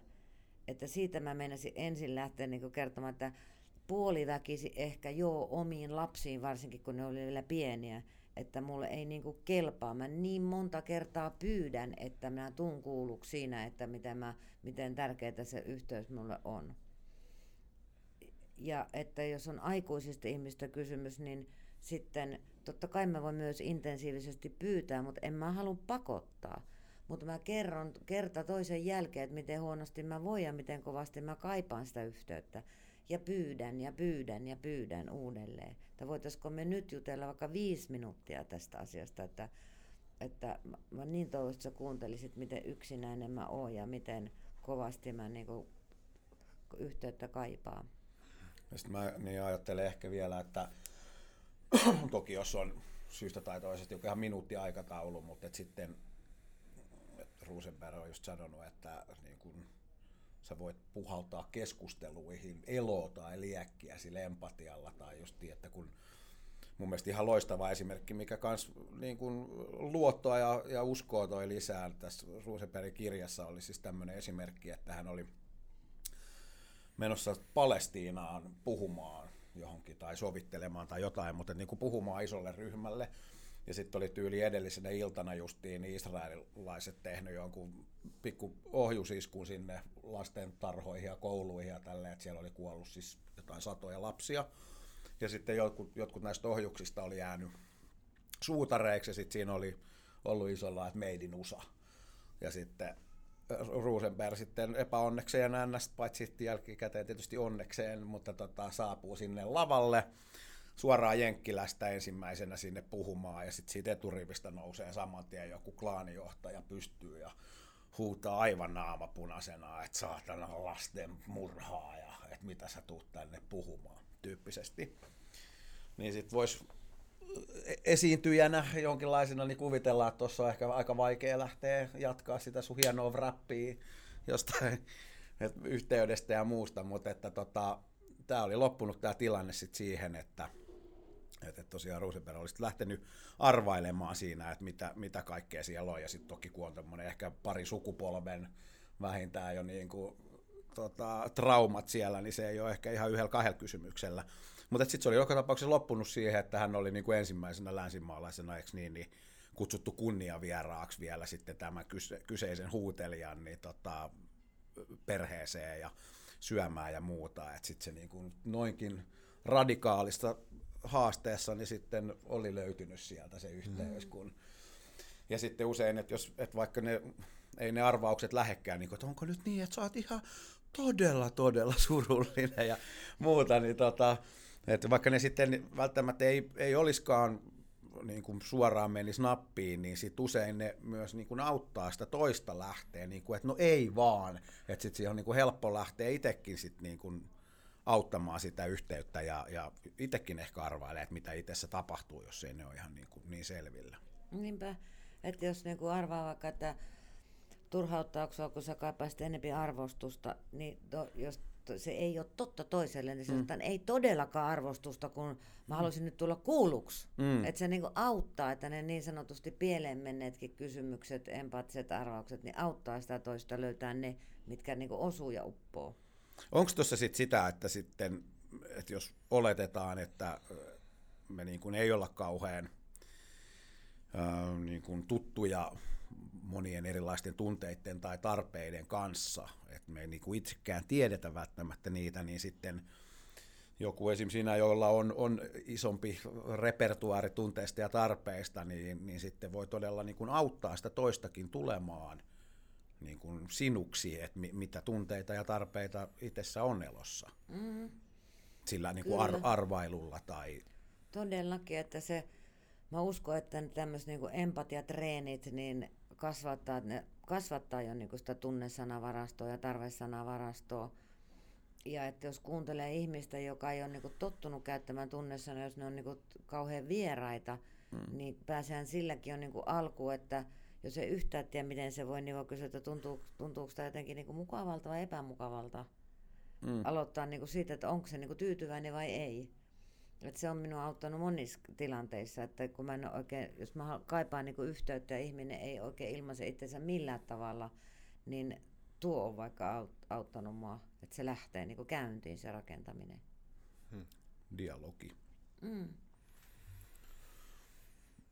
Mitä, tota, mitä NVCssä käsitteet sakaali ja kirahvi tarkoittaa? Mä huomasin, Jaakkokin varmaan pani silmään, että tuolla on vähän kirahvikuosia laukussa ja vähän kirahvikorua löytyy rintapielestä. Mutta täytyy myös sanoa, että silloin joskus ekan kerran kun aiheesta kuulin ja menin sitten syvä googlettamaan YouTubesta näitä Rosenbergin luentoja, niin vahva, vahva suositus kenelle tahansa, koska ne on samaan aikaan aika fiivistä tavaraa noin niin kuin, äh, esimerkkien ja, ja tiedon suhteen, mutta myös kohtalaisen vahvasti huumoripainotteisia pläjäyksiä. Joo. Eli käsinukkeja luossa. Joo, ja sitten Rosenberg vielä, kun siis oli semmoinen aika niin kuin tuiman ja jopa joo, siis joo. vihasen näköinen kaveri. Ja Sitten se yhtäkkiä vetää sieltä. Mm. Mulla oli mukana nyt täällä tämä sakalikäsinukke. Se on mulla toisessa kädessä ja sitten kirahvikäsinukke toisessa kädessä. Ja sakali on, tällä sakalilla on tämmöinen iso punainen sydän. Että kun me kuunnellaan tätä sakalia, kun se puhuu niin kuin just kaikkea muuta kuin mikä on sitä NVC-prosessia, niin se auttaa tämä sydän niin kuin muistamaan, että silläkin on ne tunteet ja tarpeet, vaikka kuinka niin kuin NS-väkivaltaiselta se kuulostaa. Ja tota, sakali on valittu siihen siksi, että koska ne tuolla savannillakin, niin ne toimii sillä tavalla, että ne hyökkää, puolustautuu, pakenee paikalta. Jos ajatellaan, että ihminen vuorovaikutustilanteessa toimii silleen, niin sitten se on vähän semmoista sakalointia. Ja sitten taas tämä kirahvi, käsinukke, mikä mulla on toisessa kädessä, niin se on valittu symboliksi sen takia, että niillä on tosi iso sydän, kun on niin pitkä kaula, niin tarvii niin kuin tosi tosi ison sydämen, että ne saa sinne aivoihinsa pumpattua verta koko pitkän kaulan poikki. Niin sekin, kun, että kun tämä on niin tämmöistä sydänten kieltä, niin sopii siihen. Ja sitten vielä, niin kuin, että kun se uskaltaa olla oma itsensä, niin sanotaan suomeksi, että uskaltaa paljastaa haavoittuvan kaulansa. Niin sitten kun sitä on monta metriä ja sen uskaltaa paljastaa, niin sekin jotenkin natsaa. Ja muutenkin, että se ei ole semmoinen pilipalipetteri, vaan se on ihan semmoinen tota, vakavasti otettava, että jos tännekin pihalle kävelisi, niin pärähtäisi, niin me varmaan kyllä ei jäisi huomio. että se yleensä herättää niin kunnioitusta. Mutta miten ne liittyy ja liittyykö nämä jotenkin johonkin niinku ro- roolipeleihin? Tai? No nämä käsinuket on monesti niinku semmoisia, että, että, että on esimerkiksi koulutuksissa ihmisten on vaikka helpompi joskus puhua tämmöiselle puppetille kuin oikealle ihmiselle. Ja myös ilmasta itteensä niin kuin tämän puppetin kautta. Et meillä on vaikka se koulutuksessa kiertävä sakaali. Että mulla on tämä sakali kädessä ja mä kierrän siellä ryhmässä ja Nälvimässä. nälviä ja sanon kaikkia solvauksia niille ihmisille. Ja sitten ne treenaa niin ottaa sitä niin empaattisesti vastaan. Voiko se nälviä meitä vähän? Tykkään tuosta kielestä erityisesti. Joo. Mä olin kerran yhdessä koulutuksessa, missä tota Marshall Rosenbergilla oli tämä sakaalipuppetti. Mm. Ja sitten just oltiin menossa lounaalle ja sitten tota, yksi nainen sanoi, että hän kaipaisi niin, niin empatiaa ja selkeyttä, että miten hän oikein voi, että kun hänen poikansa on ilmoittanut, että aikoo tota, niin, lävistää kielensä. Ja tämä nainen voi tosi huonosti. Marshall sanoi, että no lounaan jälkeen. Ja sitten tota, lounaan jälkeen, kun alkoi se, se so, tää, show. no menisin sanoa show, koska semmoiseksi se vähän meni, mutta kyllä siinä oli vakaviakin asioita läsnä, niin Marshall Rosenberg otti tämän puppetin ja kun se alkoi puhumaan sille naiselle, niin sillä oli rengas tässä kielessä. Se oli lä- lävistänyt sen lounaan aikana, se tämä nainen pystyi oikein eläytymään sitten, että oi ei, nyt sillä on jo se tuossa kielessä. Mutta näitä käytetään silleen, tai sitten nämä on niin kuin mun mielestä aika ekanakin havainnollistavia. Mm. Että kun tätä, tätä niin kuin opettaa eteenpäin tätä prosessia, mutta sitten myöskin mä pystyn jakautumaan niin kuin helposti vaikka kolmeksi ihmiseksi. Että mulla on niin kuin oma pää, ja sitten mulla on kä- molemmissa käsissä nämä. Jos mä demonstroin jotain vuorovaikutustilannetta, niin siinä voi olla niin kolmekin ihmistä. Ja varsinkin, jos mä tota, koulutan sovittelua, niin mulla on niin monesti tämä oma pää on se sovittelija ja sitten nämä on ne soviteltavat. Ja. Niin se, se, sillä, näillä pystyy niin demoamaan paljon. Mitkä on niin tyypillisimmät just sovellusalueet? Sovittelu ilmeisesti nyt sekä yritysmaailmassa että parisuhteissa ja näin poispäin, mutta onko muita just semmoisia tilanteita, missä erityisesti hyödynnetään tai sovelletaan NVC? No lyhyt vastaus olisi, että kaikkialla missä on vuorovaikutusta joko ihmisten välistä tai yhden ihmisen sisäistä. ja sitten jos mä niin vielä jotenkin konkreettisemmin sanoisin, että, mit, niin kuin ehkä, että mitä mä oon tehnyt, niin se voi voisiko se vastata siihen, että, että mä sovittelen niin vaikka pariskuntia työpaikalla, sitten niin kuin, tapaan vaikka yhtä ihmistä kerrallaan, jolla on vaikka joku sisäinen ristiriitatilanne, niin kuin meillä kaikilla välillä on, että toisaalta haluaisi sitä ja toisaalta tätä, että osa minusta on niin ihan eri mieltä kuin toinen osa minusta. Tämä on niin vaikeaa tehdä vaikka päätöksiä. Ja sitten tota, mä oon toiminut työnohjaajana erilaisissa paikoissa, niin kuin vaikka lastensuojelussa ja, ja vaikka esimerkiksi no, monissa paikoissa. Ja, tota, ja sitten, niin, no, sitten tietysti koulutan myöskin sovittelemaan ja, ja ohjaamaan ja valmentamaan näitä taitoja sitten niin eteenpäin. Mutta joka perheessähän näistä taidoista mm. on niin hyötyä ja iloa. Et mä toivoisin, että kaikissa perheissä olisi vähintään kerran viikossa sellainen perhekokous, missä käytäisiin läpi, että miten edellinen viikko on mennyt ja kuinka ihmiset voi ja minkälaisia pyyntöjä esittää toisilleen. Sen sijaan, että mennään vaan niin kuin jollain automatiikalla viikosta ja kuukaudesta ja vuodesta toiseen.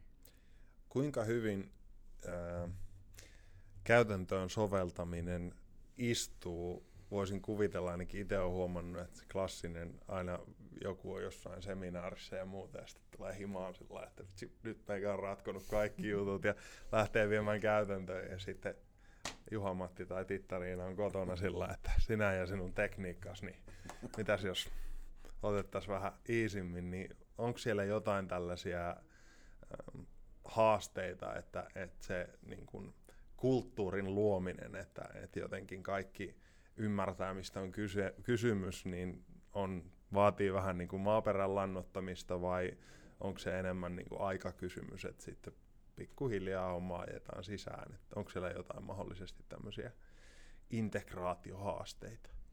Uskon varmasti, että on integraatiohaasteita ja uskon, että sillä on niin kuin paljon merkitystä, että millä tavalla niin kuin niitä asioita sitten jakaa eteenpäin tietenkin ja että pyrkiikö säilyttämään yhteyden se omaan ympäristönsä vai ei, kun on niin, niin innoissansa ja tuohduksissansa kaikesta uudesta oppimastansa.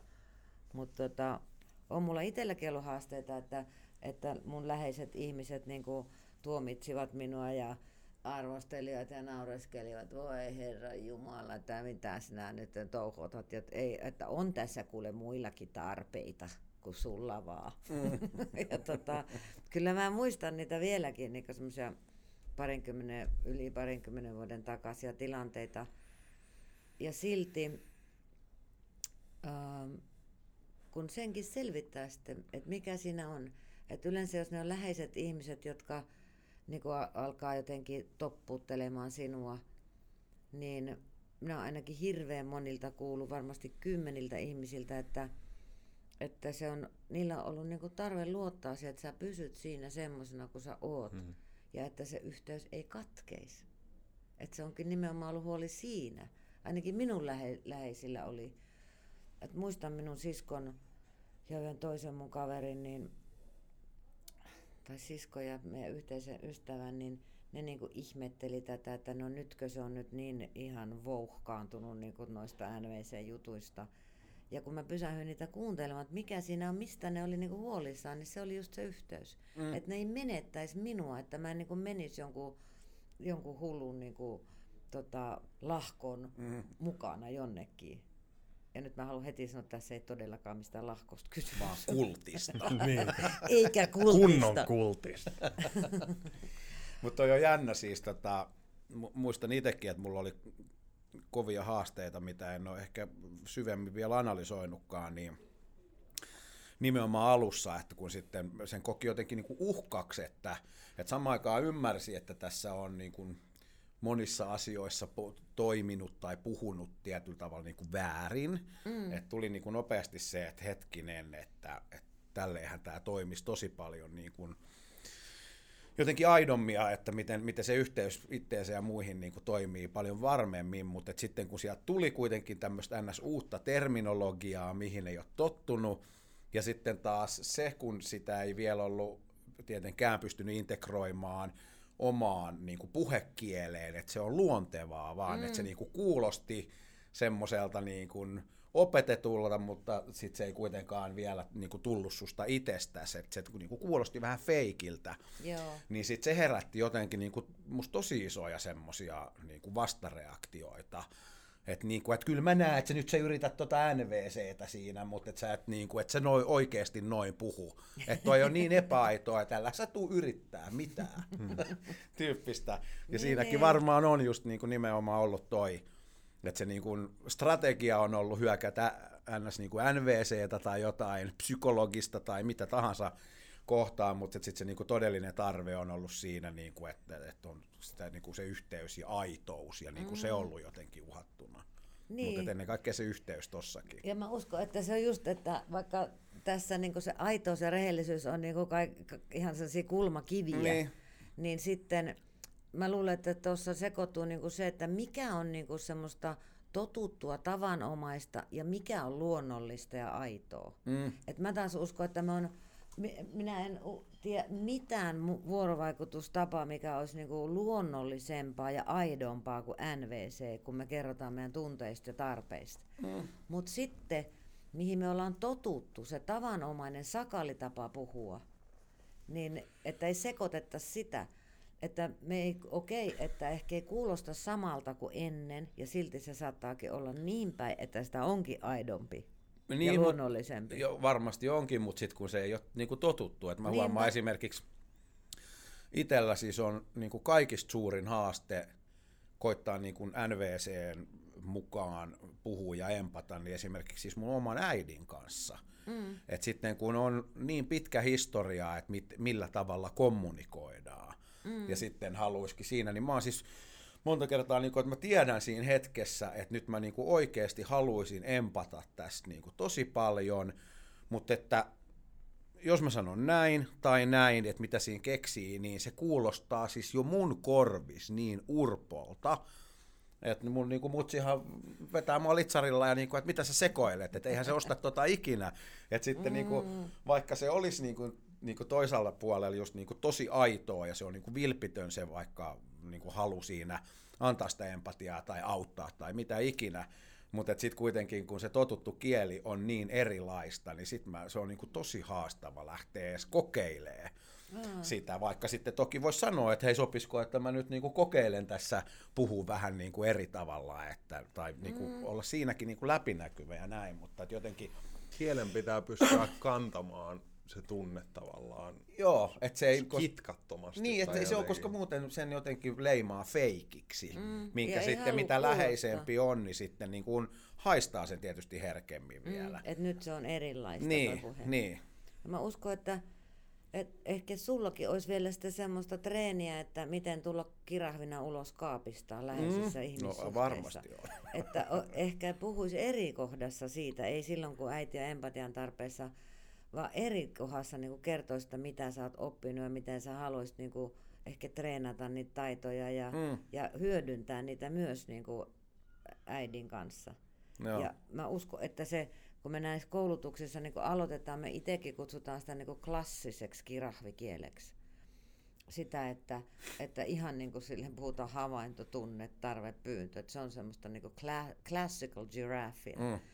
Mutta sitten kun ne on ne ele, niin kun nämä elementit, nämä neljä osa HTTP, havainto, tunne, tarve, pyyntö, kun ne on jo niin kuin siinä meidän puheessa, kun me on ne opittu, Mm. niin sitten vasta niin kuin me rohkaistaan alkaa niin kuin soveltaa niitä sille, että, että muokkaamaan niitä niin kuin omaan suuhun sopivaksi. Kyllä. Mutta se ei ole helppoa, kun on pitkä matka totuttu tekemään niin kuin eri tavalla. No niinpä. Et vaikka sen ymmärtää, niin sitten se niin kuin integrointi itteensä, niin, niin on parhaimmillaan todella haastavaa. Varmasti. Nimimerkillä. Niinpä. Tunnen Tuomas Joo. tietyn chippitiedosta, joka tulee täällä mukaan. Kyllä. Joo. Mut Et on ei kyllä. se ole helppoa. Ei. Että se saattaa olla, että kun tota, lukee vaikka Marshall Rosenbergin kirjan, niin mä toin sen mukana, mä näytän, näytän niille, jotka sattuu katsomaankin tätä, että se on tämän näköinen. Niin toi on nyt se uusi painos. Joo. Niin rakentava Basanin? myötäinen vuorovaikutus. Marshall Rosenbergin Joku viisas. kirjoittama.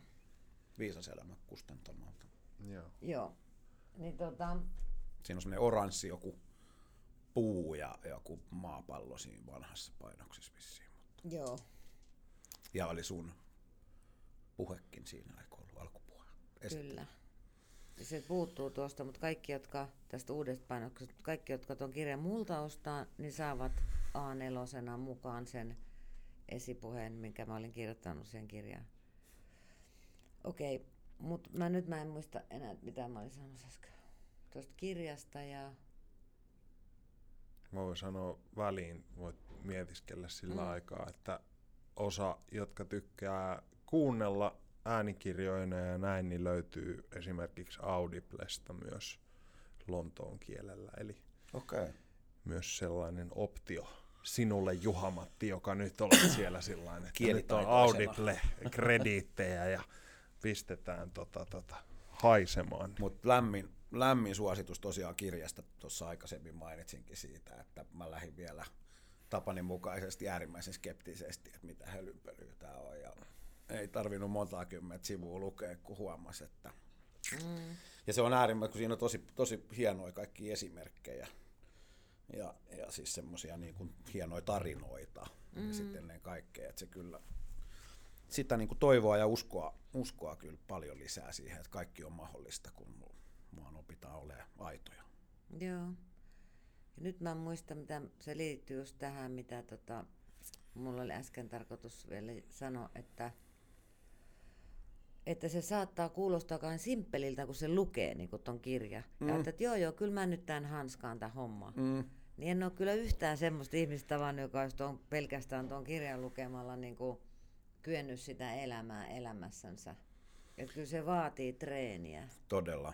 Mm. Ja se onkin se, mikä oli, tota, muistanpa yhdenkin kerran, kun, kun koulutuksessa oli joku tämmöinen rooli, roolipeli, esiteltiin, että nyt niin kuin otetaan yhteyttä tuohon siihen omaan sisäiseen sakaaliin tai egoon tai, tai millä sitä haluaisitte kutsuukaan. Ja sitten mä olin, että en mä, mä taidan jättää väliin, että mä oon noin roolipelit kyllä pelannut ja improt ja näin, että tämä ei tuskin tuo mitään uutta mun elämää. Ja sitten suora leikkaus, niin sikiöasennossa hysteerinen itku siellä. Mä tajunnut, että se on noin sekaisin se mun ego tai mitä. Mutta että just se, että sit kun niitä pääsee niinku oikeasti sillä lailla niinku turvassa harjoittelemaan, mm. tai mikä oli aivan mahtavaa, että jos mitä, mitä on usein, muistan, että, että, että, että niin kuin oikein ongittiin semmoisia haastavia tilanteita, jotka on vaikka sulla elossa nyt, että on ollut joku tota, ärsyttävä ihminen, kenen kanssa sulla on, on vaikka niin kuin joku paha konflikti menossa tai on ollut, mihinkä niin kuin edessä on jotenkin ihan aseeton. Mm. Niin sitten, että pääsi niin kuin turvassa harjoittelemaan sitä, että miten, miten sä vaikka tämän tyypin kohtaisit NVCn keinoin. Ja sitten vielä niin kuin vaihdettiin, että välillä sai niin kuin itse olla se niin kuin urpo ja sitten välillä niin kuin se parempi itse, joka osasi sitten tämän niin kuin ja näin, niin niin sitten just tuommoisten niin kuin todellisten esimerkkien ja sitten semmoisen turvallisen viitekehyksen sisällä, niin, niin sitä ihan eri lailla pääsee tosiaan sitten niin kuin opettelemaan ja oppimaan, kun, kun on tämmöisiä mahtavia roolipelejä siinä. Niinpä. Täytyy heti kommentoida, koska mä huomaan, että nyt on tullut kummaltakin se, että on joku tunne on elossa minussa. Niin onko sillä jotain semanttista merkitystä vai onko sekin tullut tavallaan sieltä alkulähteeltä, että kuvaako se jollain lailla tarkemmin jotain kuin, että minulla on tietty tunne tai mm. minussa on minulla on päällä joku tunne, niin että on, onko sillä eloisuudella siinä joku On, sillä on funktio? tosi tärkeä merkitys, koska Marshall aina kysyy, että miten sä voit, se kysyy sillä tavalla, että what's alive in you. Hmm. Että se on se, mikä meissä on elossa, on just ne tunteet ja tarpeet. Tunteet, jotka, jotka, jotka meissä on elossa siksi, kun joku tarve sen meille aiheuttaa sen tunteen. Et ajatellaan niin, kuin niin että jokainen, jokaisen tunteen taustalla on aina tarve. Ja se on se, mikä meissä on elossa.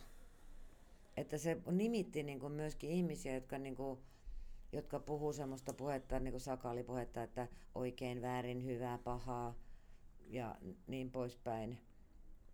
Että se nimitti joskus semmoisia ihmisiä niin kuin puolivitsiksi semmoisella nimellä kuin nice dead people. että ihmiset, jotka on niin nice ja hyvin kuuliaisia orjia, kunnon kansalaisia, käyttäytyvät niin kuin, vähän niin kuin, että eivät erotu tapetista, mm. niin ne on semmoisia kuin nice dead people. Joo. Joo, se on aina, aina mielenkiintoinen, koska tietysti niin kuin me luodaan myös merkityksiä niille sanoille. Mm. Itselle vähän niin kuin, että mistä se tulee se merkityksellisyys jonkun tollasen meemin ympärille tai näin poispäin, koska se selvästi korostui niin kuin tuossa niin kuin kielessä jotenkin.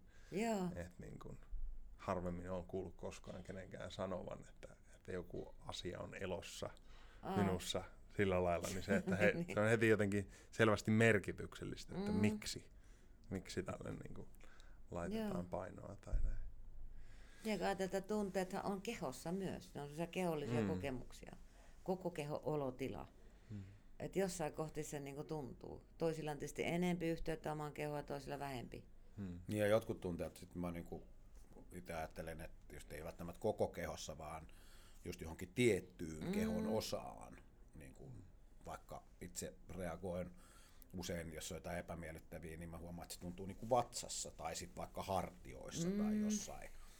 Mutta sekin on jännä, että sitten kun on siihen ruvennut jotenkin keskittyä, että niin kuin tavallaan tuomitsematta, että mik, et nyt tämä niin kuin tuntuu e- epämukavalta vatsassa ja sitten sen sijaan, että sitä niin jotenkin vastustaa, niin onkin sitten antanut luvan sille ja hyväksynyt sen ja ruvennut vaan hengittelee sinne, niin sitten se onkin mennyt pois tai sitten sieltä on tullut joku oivallus, että mikä se on se niin kuin ankkuri, joka reagoi siellä Niin, niin. tai näin. Että se on sitä rauhaa ja aikaa justiin, niin kun olisi enemmän, niin olisi niin helppoa.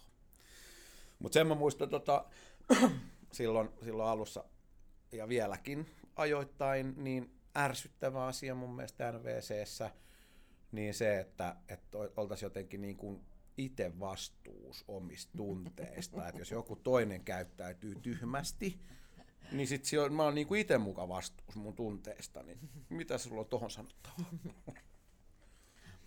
No, jos me niinku oikeasti uskotaan ja ymmärretään, tai toisinpäin ymmärretään ja uskotaan, että ne meidän omat tunteet johtuu meidän tarpeista, niin, ja mikä tarve meillä milloinkin on elossa, niin tota, ri- riippuu siitä, että minkälainen se minun elämähistoria on tähän mennessä.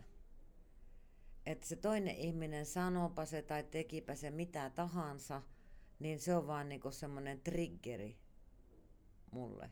Mä en voi syyttää sitä, että se on Tuomaksen vika, että mä voin näin huonosti.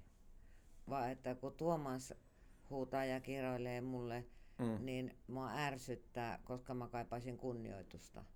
Niin, että nimenomaan sä kaipaa ja sitten, mm. että se on. Et Et joku, kun- joku voi loukata sinua, mutta itse päätät loukkaannutko tyyppisesti. Niin, enkä mä edes oikein usko, että kukaan voi edes loukata. Ahaa. kun mä itse valitsen sitten, että miten mä voin. Mm.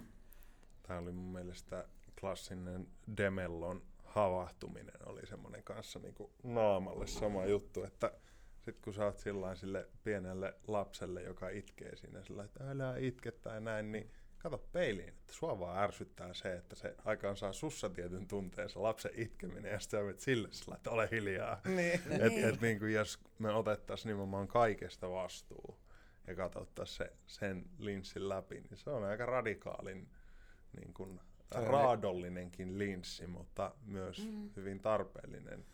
No ja tietenkin se on tosi paljon helpompaa niin ulkoistaa se syy omaan, että voin siksi huonosti, koska sinä mm. olet tuollainen tyyppisesti, niin sittenhän mä niinku pelaa oma vastuun siitä nätisti pois. Niinpä.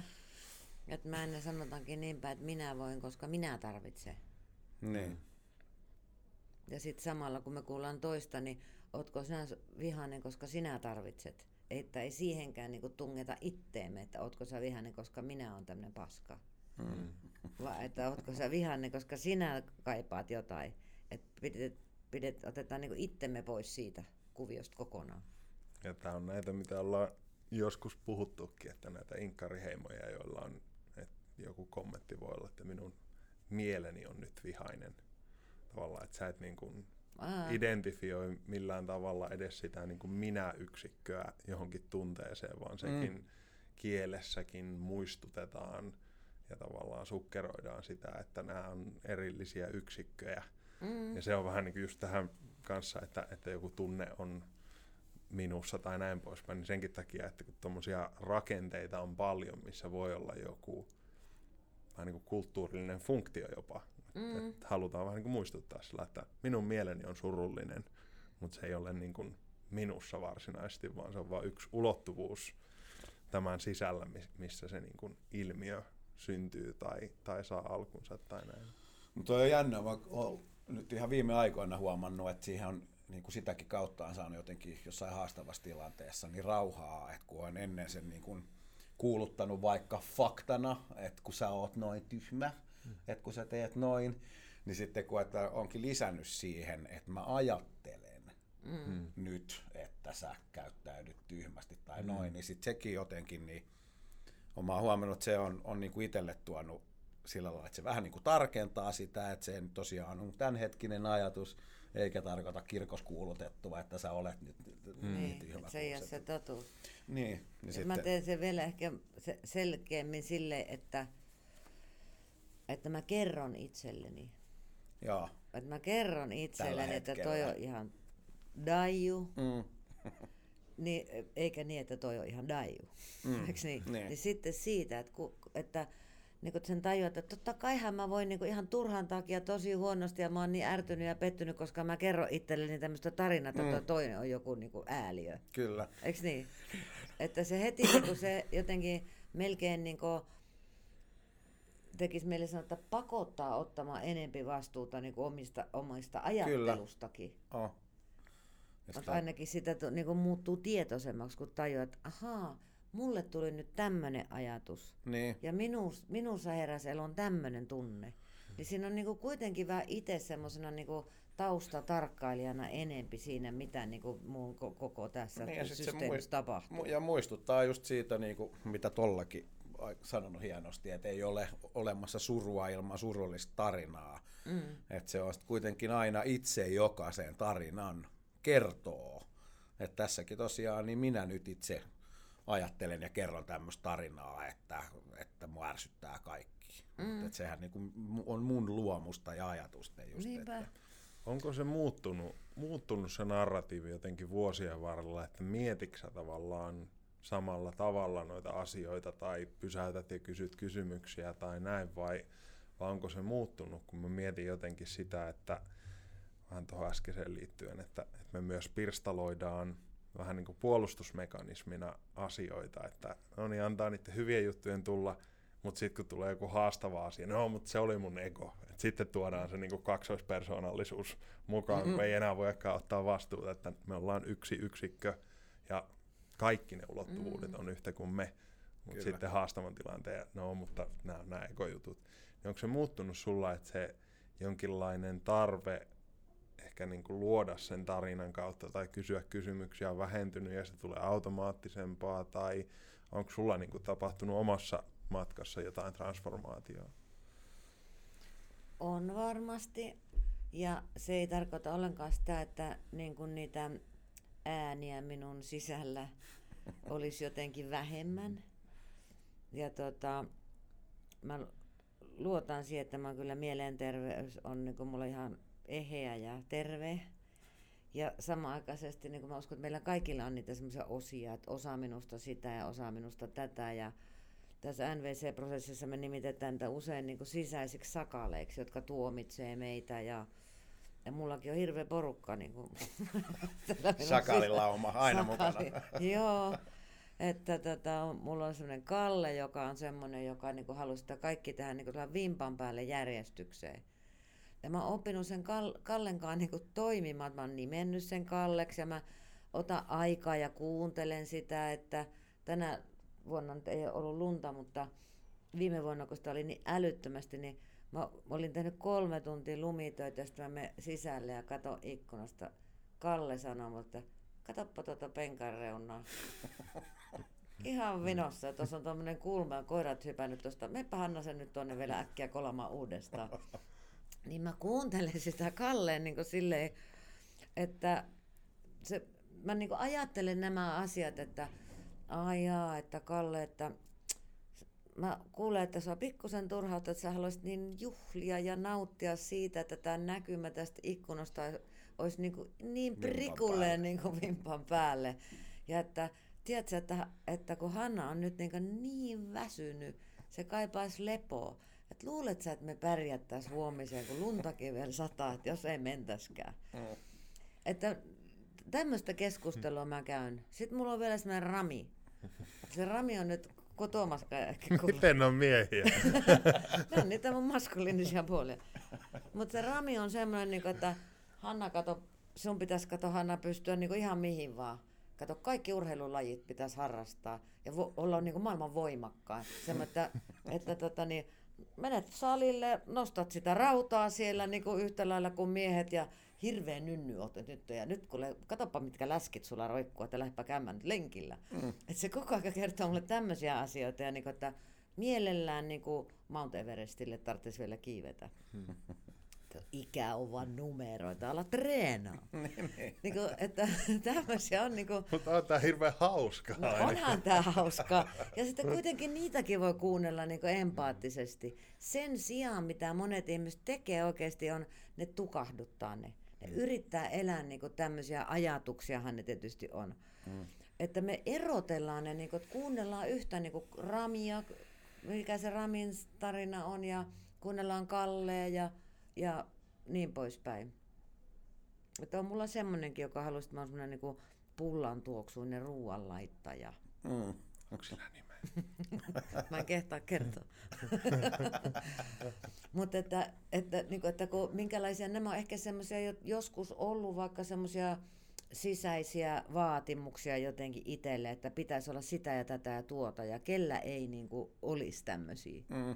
Niin nekin kun ottaa niin kuin esille, että ja kuuntelee niitä kaikkia, niin mä uskon, että se auttaa eheytymään. Ei mm. niin, että ego, ego nyt on tuommoista vaan minussa ja jotenkin, että ei hyväksyttäisi sitä, vaan hyväksytään ne kaikki puolet ja rakennetaan niistä se koko ihmisen kokonaisuus. Niin ja sitten ehkä siinä on vielä se, että kun ne hyväksyy ja tavallaan tulee tietoiseksi tuommoisista puolista, niin sitten on myös helpompi valita, että haluuko sitten jatkossa esim. antaa Kallelle niin paljon puheaikaa, että niin tiedostaa Kallen ja Kallen haasteet ja näin, mutta että sitten on niin kuin sinut senkaan, niin sitten voikin olla enemmän pössiksessä Sirkka-Liisan kanssa. No mä uskon, että enemmän se, että mit, sitä kovemmalla äänellä ne huutaa, mitä vähempi niitä kuunnellaan. Mm. Et ennemminkin mä suosittelisin, että pysähtyisi niitä kuuntelemaan ihan niin pitkään, kun ne niinku niillä on niinku sitä sanomista. Kuulluksi. Ja niidenkin kanssa rakentaa yhteyttä. Että koska ne monesti saattaa olla ne sisäiset äänet niin kuin hirveän julmia, että sinusta ei ole mihinkään, ne saattaa kuulostaa mm, joltakin... Niin kuin, et sinä mitään ansaitse. Niin. Mm. Saattaa kuulostaa vaikka jonkun vanhemman tai jonkun, kun itse olet ollut lapsi, niin sen aikuisen ääneltä, opettajan tai jonkun, joka on ehkä sanonutkin sen kaltaista, niin se on jäänyt jotenkin semmoisena totuutena niin kuin leijumaan sinun jonnekin tuonne mieleen. Mm. Mitä tota, jos an, annetaan tai annat mielikuvituksen lentää, millaisessa utopiassa me elettäisiin, jos NVCtä opetettaisiin kaikille koulussa jo? Mm. Että meillä olisi, olisi kaikilla niin kuin perustyökalut rakentavaan vuorovaikutukseen, niin olisiko yhteiskunta ja maailmamme erinäköinen? Ihan varmasti. Jos, jos kaikki ihmiset, jotka syntyy tänne maapallolle, niin saisivat semmoista tukea siinä kasvussa, niin kuin, joka tukisi niin kuin eheyteen ja kasvuun ja omien tunteiden ja tarpeiden huomioimiseen, toisten ihmisten huomioimiseen, niin kuin, niin kuin tota, hyvinvoinnin edistämiseen maailmassa – yhteistyöhön ja, ja kaikkeen tämmöiseen, niin kuin mikä rakentaa, rakentaa eikä tuhoa, mm. niin Herra Jumala, kyllähän tällä maailma olisi niin kuin hyvin erilainen paikka. Kyllä. Oliko vielä muuta? Eikö, tota, se oli tyymä kysymys ja I get me.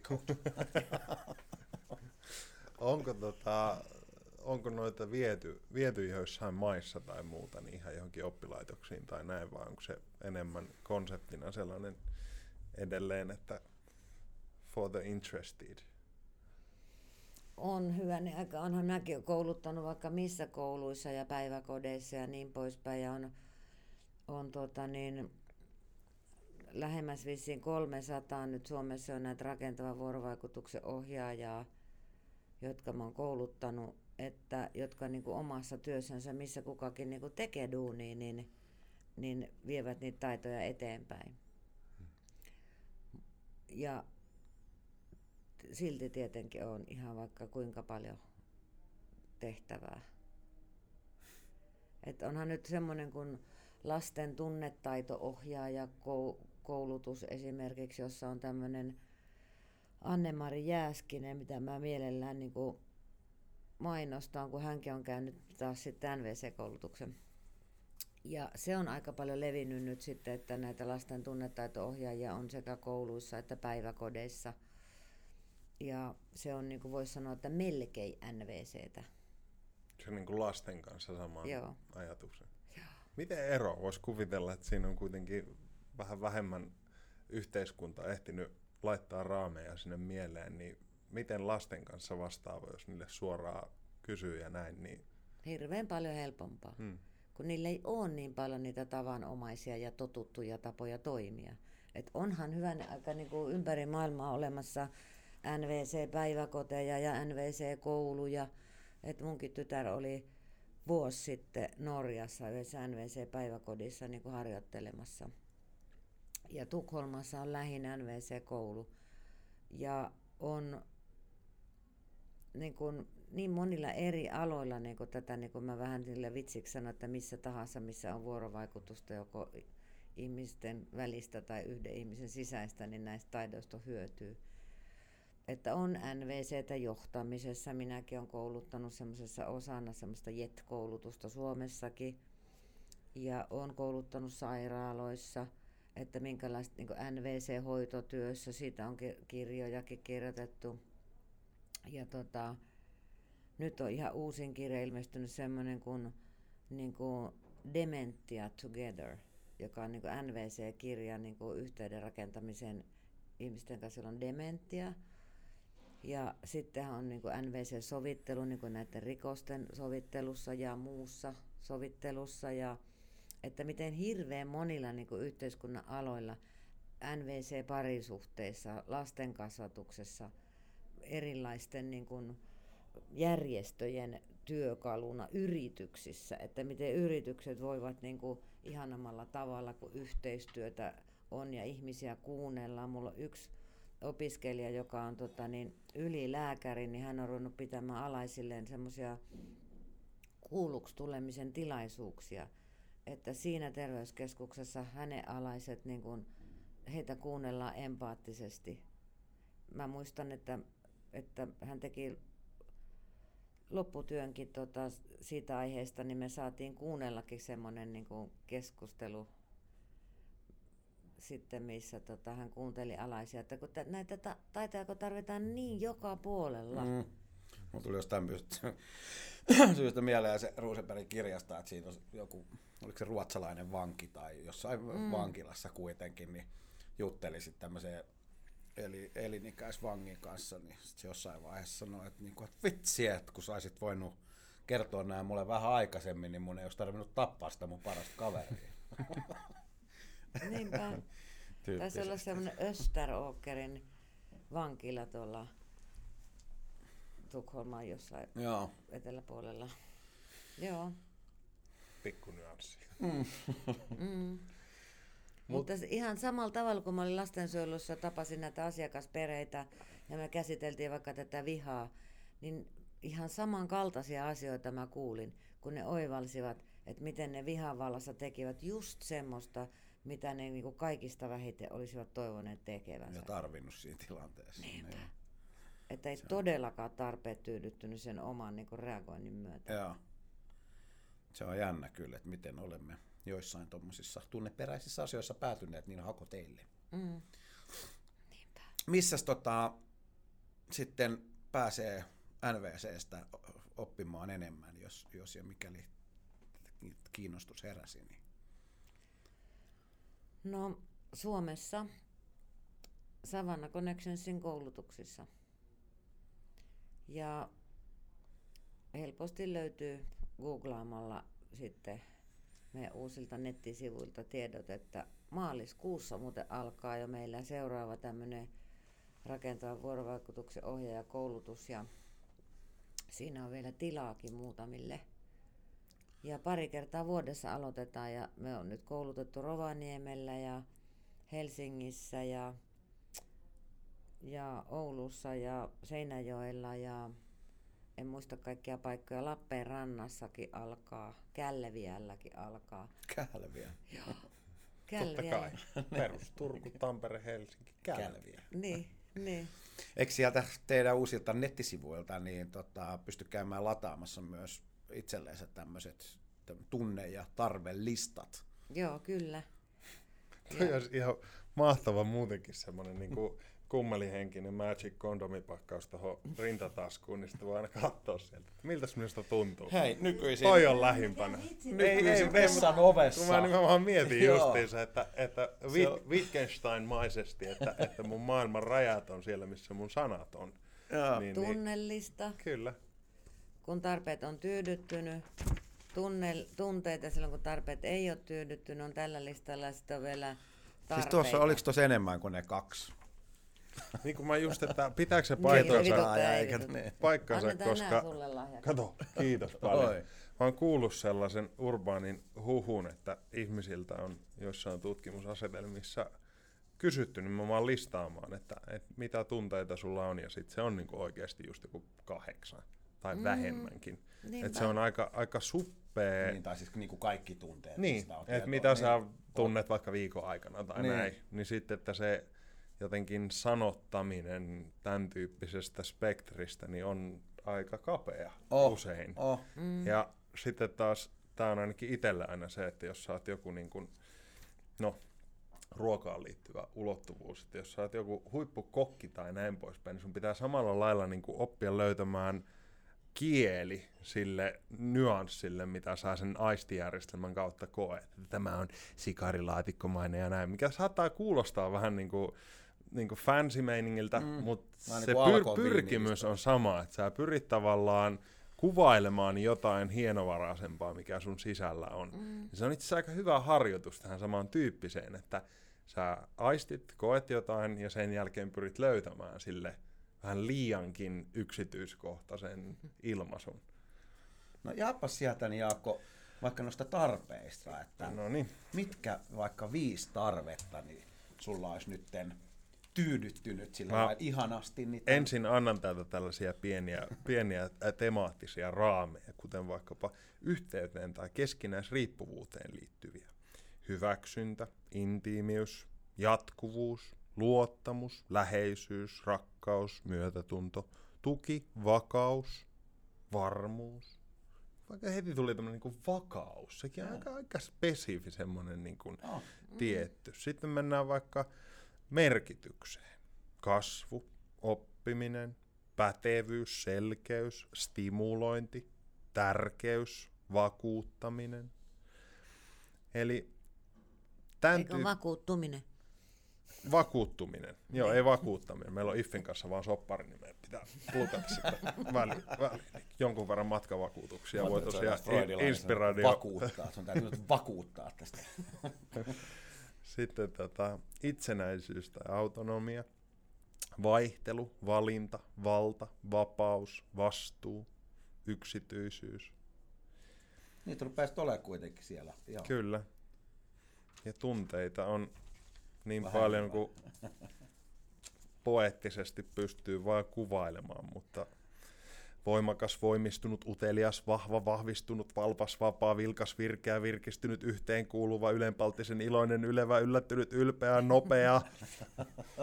Eli kuitenkin se, niin, rajat tai raamit, mitkä meidän kieli antaa myös ilmaisulle, niin on, on aika olennaisessa roolissa, jos me halutaan saada tavallaan tarkempi yhteys. Mm. Niin senhän takia kaikenlainen taide ja musiikki ja muut on niin ytimessä myös tunnetyöskentelyssä, koska ne tavallaan niin täsmällisen laajasti kuvaa jotain tunnetilaa tai tulkitsee sitä ja, ja tota, sen tuominen arkeen jonkinlaisen raamin kautta, niin Mä jotenkin sanoisin sen kuitenkin enemmän, että ei se ole se kieli, mikä meitä rajoittaa, vaan se, ei se oli miten on Wittgensteinin a- niinku- ajatus niin, varmaan. että miten meidät on niinku kasvatettu ja mihin, mihin, mihin me on niinku fokusoitu elämässä. Että mä oon kuullut neljänvuotiaan pojan sanova, että jag är så frustrerad, mikä, mitä ei ehkä niinku, tätä turhautumista niinku monetkaan nelivuotiaat vielä käytä. Että mm. Se on ihan just se, että missä ympäristössä ihmiset elää ja millä niitä niinku ruokitaan. Mm. Ja tuetaanko niitä niissä tunnetiloissa. Annetaanko niitä olla vihaisia ja surullisia vai toppuutellaanko niitä ja niin poispäin. Mm. Tai sitten, että jos niitä on yritetty kasvattaa semmoiseksi ns. epäitsekkäiksi ihmisiksi, että muiden tarpeet on tärkeämpiä kuin omat tarpeet, niin varmasti on vaikeaa niin kuin jotenkin Puhutko täydellisestä kotivaimosta? tai kiltistä miehestä. niin. että joka tota niin, että jos ei ole niin kuin tuettu siinä, että omat tarpeet on tärkeät, niin saattaa olla tosi hankalaa niin kuin asennoitua se, että mä alan nyt tämmöistä opiskelemaan. Mm. Kun lähtökohtaisesti monet on jo kasvatettu niin, että ei saisi olla mitään tarpeita. Ja ihmiset saattaa sanoa, eihän minulla tässä mitään tarpeita ole. Mm. Oikeasti. Mm. Että, että suurin piirtein niin kuin hävetään sitä tarvitsevuutta, eikä niin kuin juhlita sitä. Että vitsi, mulla on näin paljon näin ihania tarpeita ja on kyllä tosi ihana näistä niin kuin alkaa pitää huolta. Ja toi oli, mainitsit tuon surun, niin sekään ei ole välttämättä kaikille ihan itsestään selvää, että, että niin kuin suremmin, suru ja sureminenkin on tarve, mm. joka saattaa olla monella sitten niin kuin jäädä, jäänyt surematta. Ja sitten sen sijaan ehkä sitten vuosi tai vuosikymmen tolkulla, niin jotenkin lillutaan semmoisessa niin käsittelemättömässä surussa tai ahdistuksessa, ehkä just sen takia, että sitä niin kuin itse surutarvetta ei ole käsitelty jonkun tietyn esimerkiksi mm. tapahtuman johdosta. Ne yleensä menee vielä tämän tunteiden tukahduttamiseen niin kuin enempi sitä energiaa kuin niiden niin kuin kohtaamiseen. kohtaamiseen. Mm. Ja tosiaan sureminen on tarve, että, että niin kuin suru on tunne ja sureminen on tarve, että me, kun me kohdataan niin semmoisia vaikka jonkun läheisen menetys, kuolema meidän elämässä, niin on kauhean tärkeää, että me myös niin kuin tehdään se surutyö.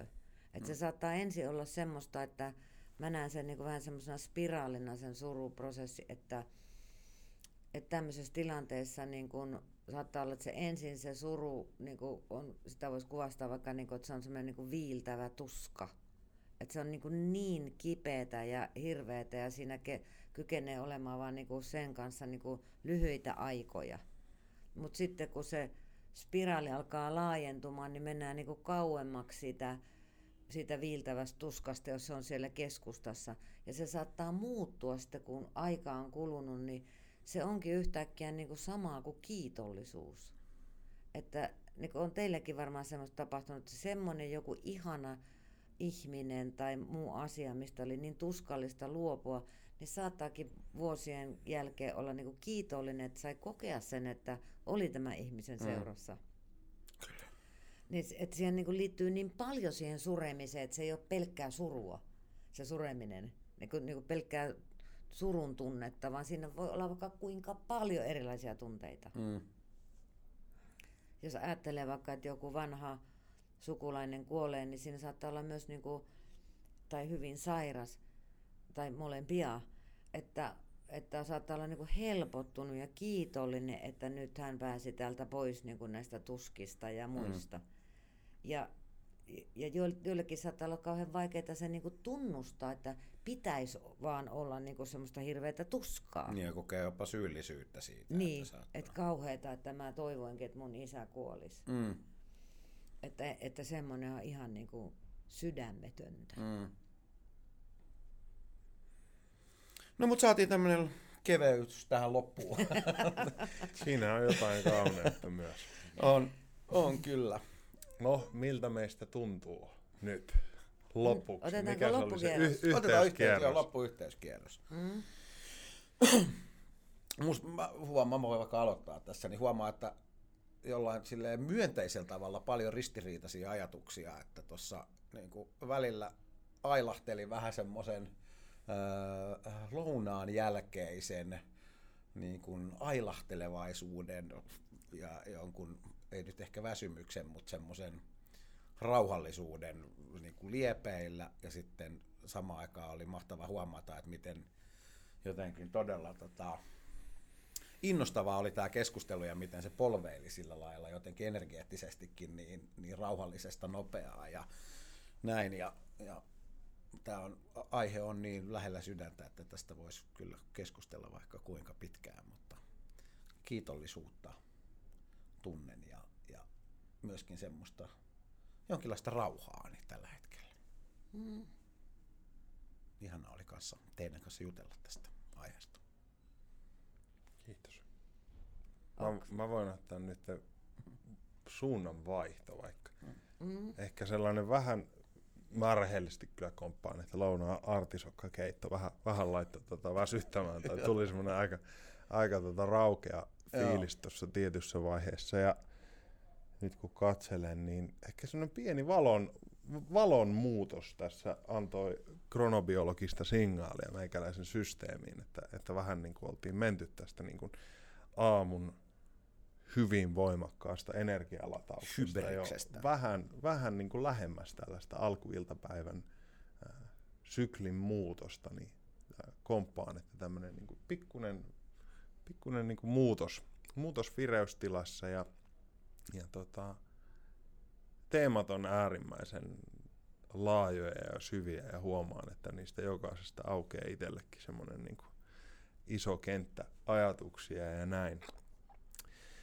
Um, tykkään siitä ajatuksesta, että toi on aika, aika lailla semmoinen työkalu. Mullekaan ei ole tullut vastaan kommunikaation tutkijana juurikaan sellaisia, mitkä menis nimenomaan ihmissuhteisiin tai näin. Että sitten menee niin kuin NLPT ja muuta, mitkä on vähän semmoisia niin kuin tietyn tyyppisiä työkaluja ymmärtämään ja, ja tota, luomaan konsepteja ehkä vähän eri, eri tavalla. Mutta tota, tuli semmoinen fiilis, että tämä voi olla arvokasta. Toivottavasti edes niin kuin X määrää sadasta kuulijasta sai tästä semmoisen, että lähtee ottamaan syvemmin selvää. Ja tota, tota, väsy, vähän väsynyt, mutta onnellinen. Se on ehkä semmoinen. Kyllä. Ja kiitollinen totta kai. Kiitos Hanna, kun olit. Kiitos kutsusta. Tota, mm, mä olen jotenkin niin hirveän intensiivisesti läsnä tässä, että, että kun mä mietin, että mitä tässä on tapahtunut, niin mä en oikein muista. Ja, ja mä hyvä merkki. että mä silleen pystyisi niinku kronologisesti kertoa, että mistä kaikista vaikka mm. asioista me puhuttiin Kyllä. nyt toistaiseksi. Ja tota, mä oon kuitenkin viihtynyt teidän seurassa ja musta on ollut tosi inspiroivaa ja on ollut niinku rentoa ja mukavaa jutskaa teidän kanssa ja kertoa näitä juttuja. Ja samalla on kuitenkin sellainen niin pikkuhuoli niin kuin siitä, että se on varmaan se Kalle nyt, kun sanoi, että Sä kuitenkin jätit kaikki tärkeimmät asiat sanomatta. Oisit tehnyt nyt ne muistiinpanot ja pitänyt huolta, että sanot että ainakin ne, mitkä sinusta olisi ollut tärkeää, että kaikki kuulee. Mm. Kalle et sitä vertaa tehnyt sitten, että olisit valmistautunut huolellisesti, niin kuin mä oon sanonut. Voiko me pyytää Kalla Savanna Kalle, Kalle vieraaksi ensi kerralla, jos sille jää semmoinen personoitu kutsu. Sillä oma sukuni, se on Carl Hall. Se on brittiläinen. Okei. Okay. Nyt mä alkaa jo vähän, vähän pelottaa. Tolkienin maailma jokaiselle sivupersoille.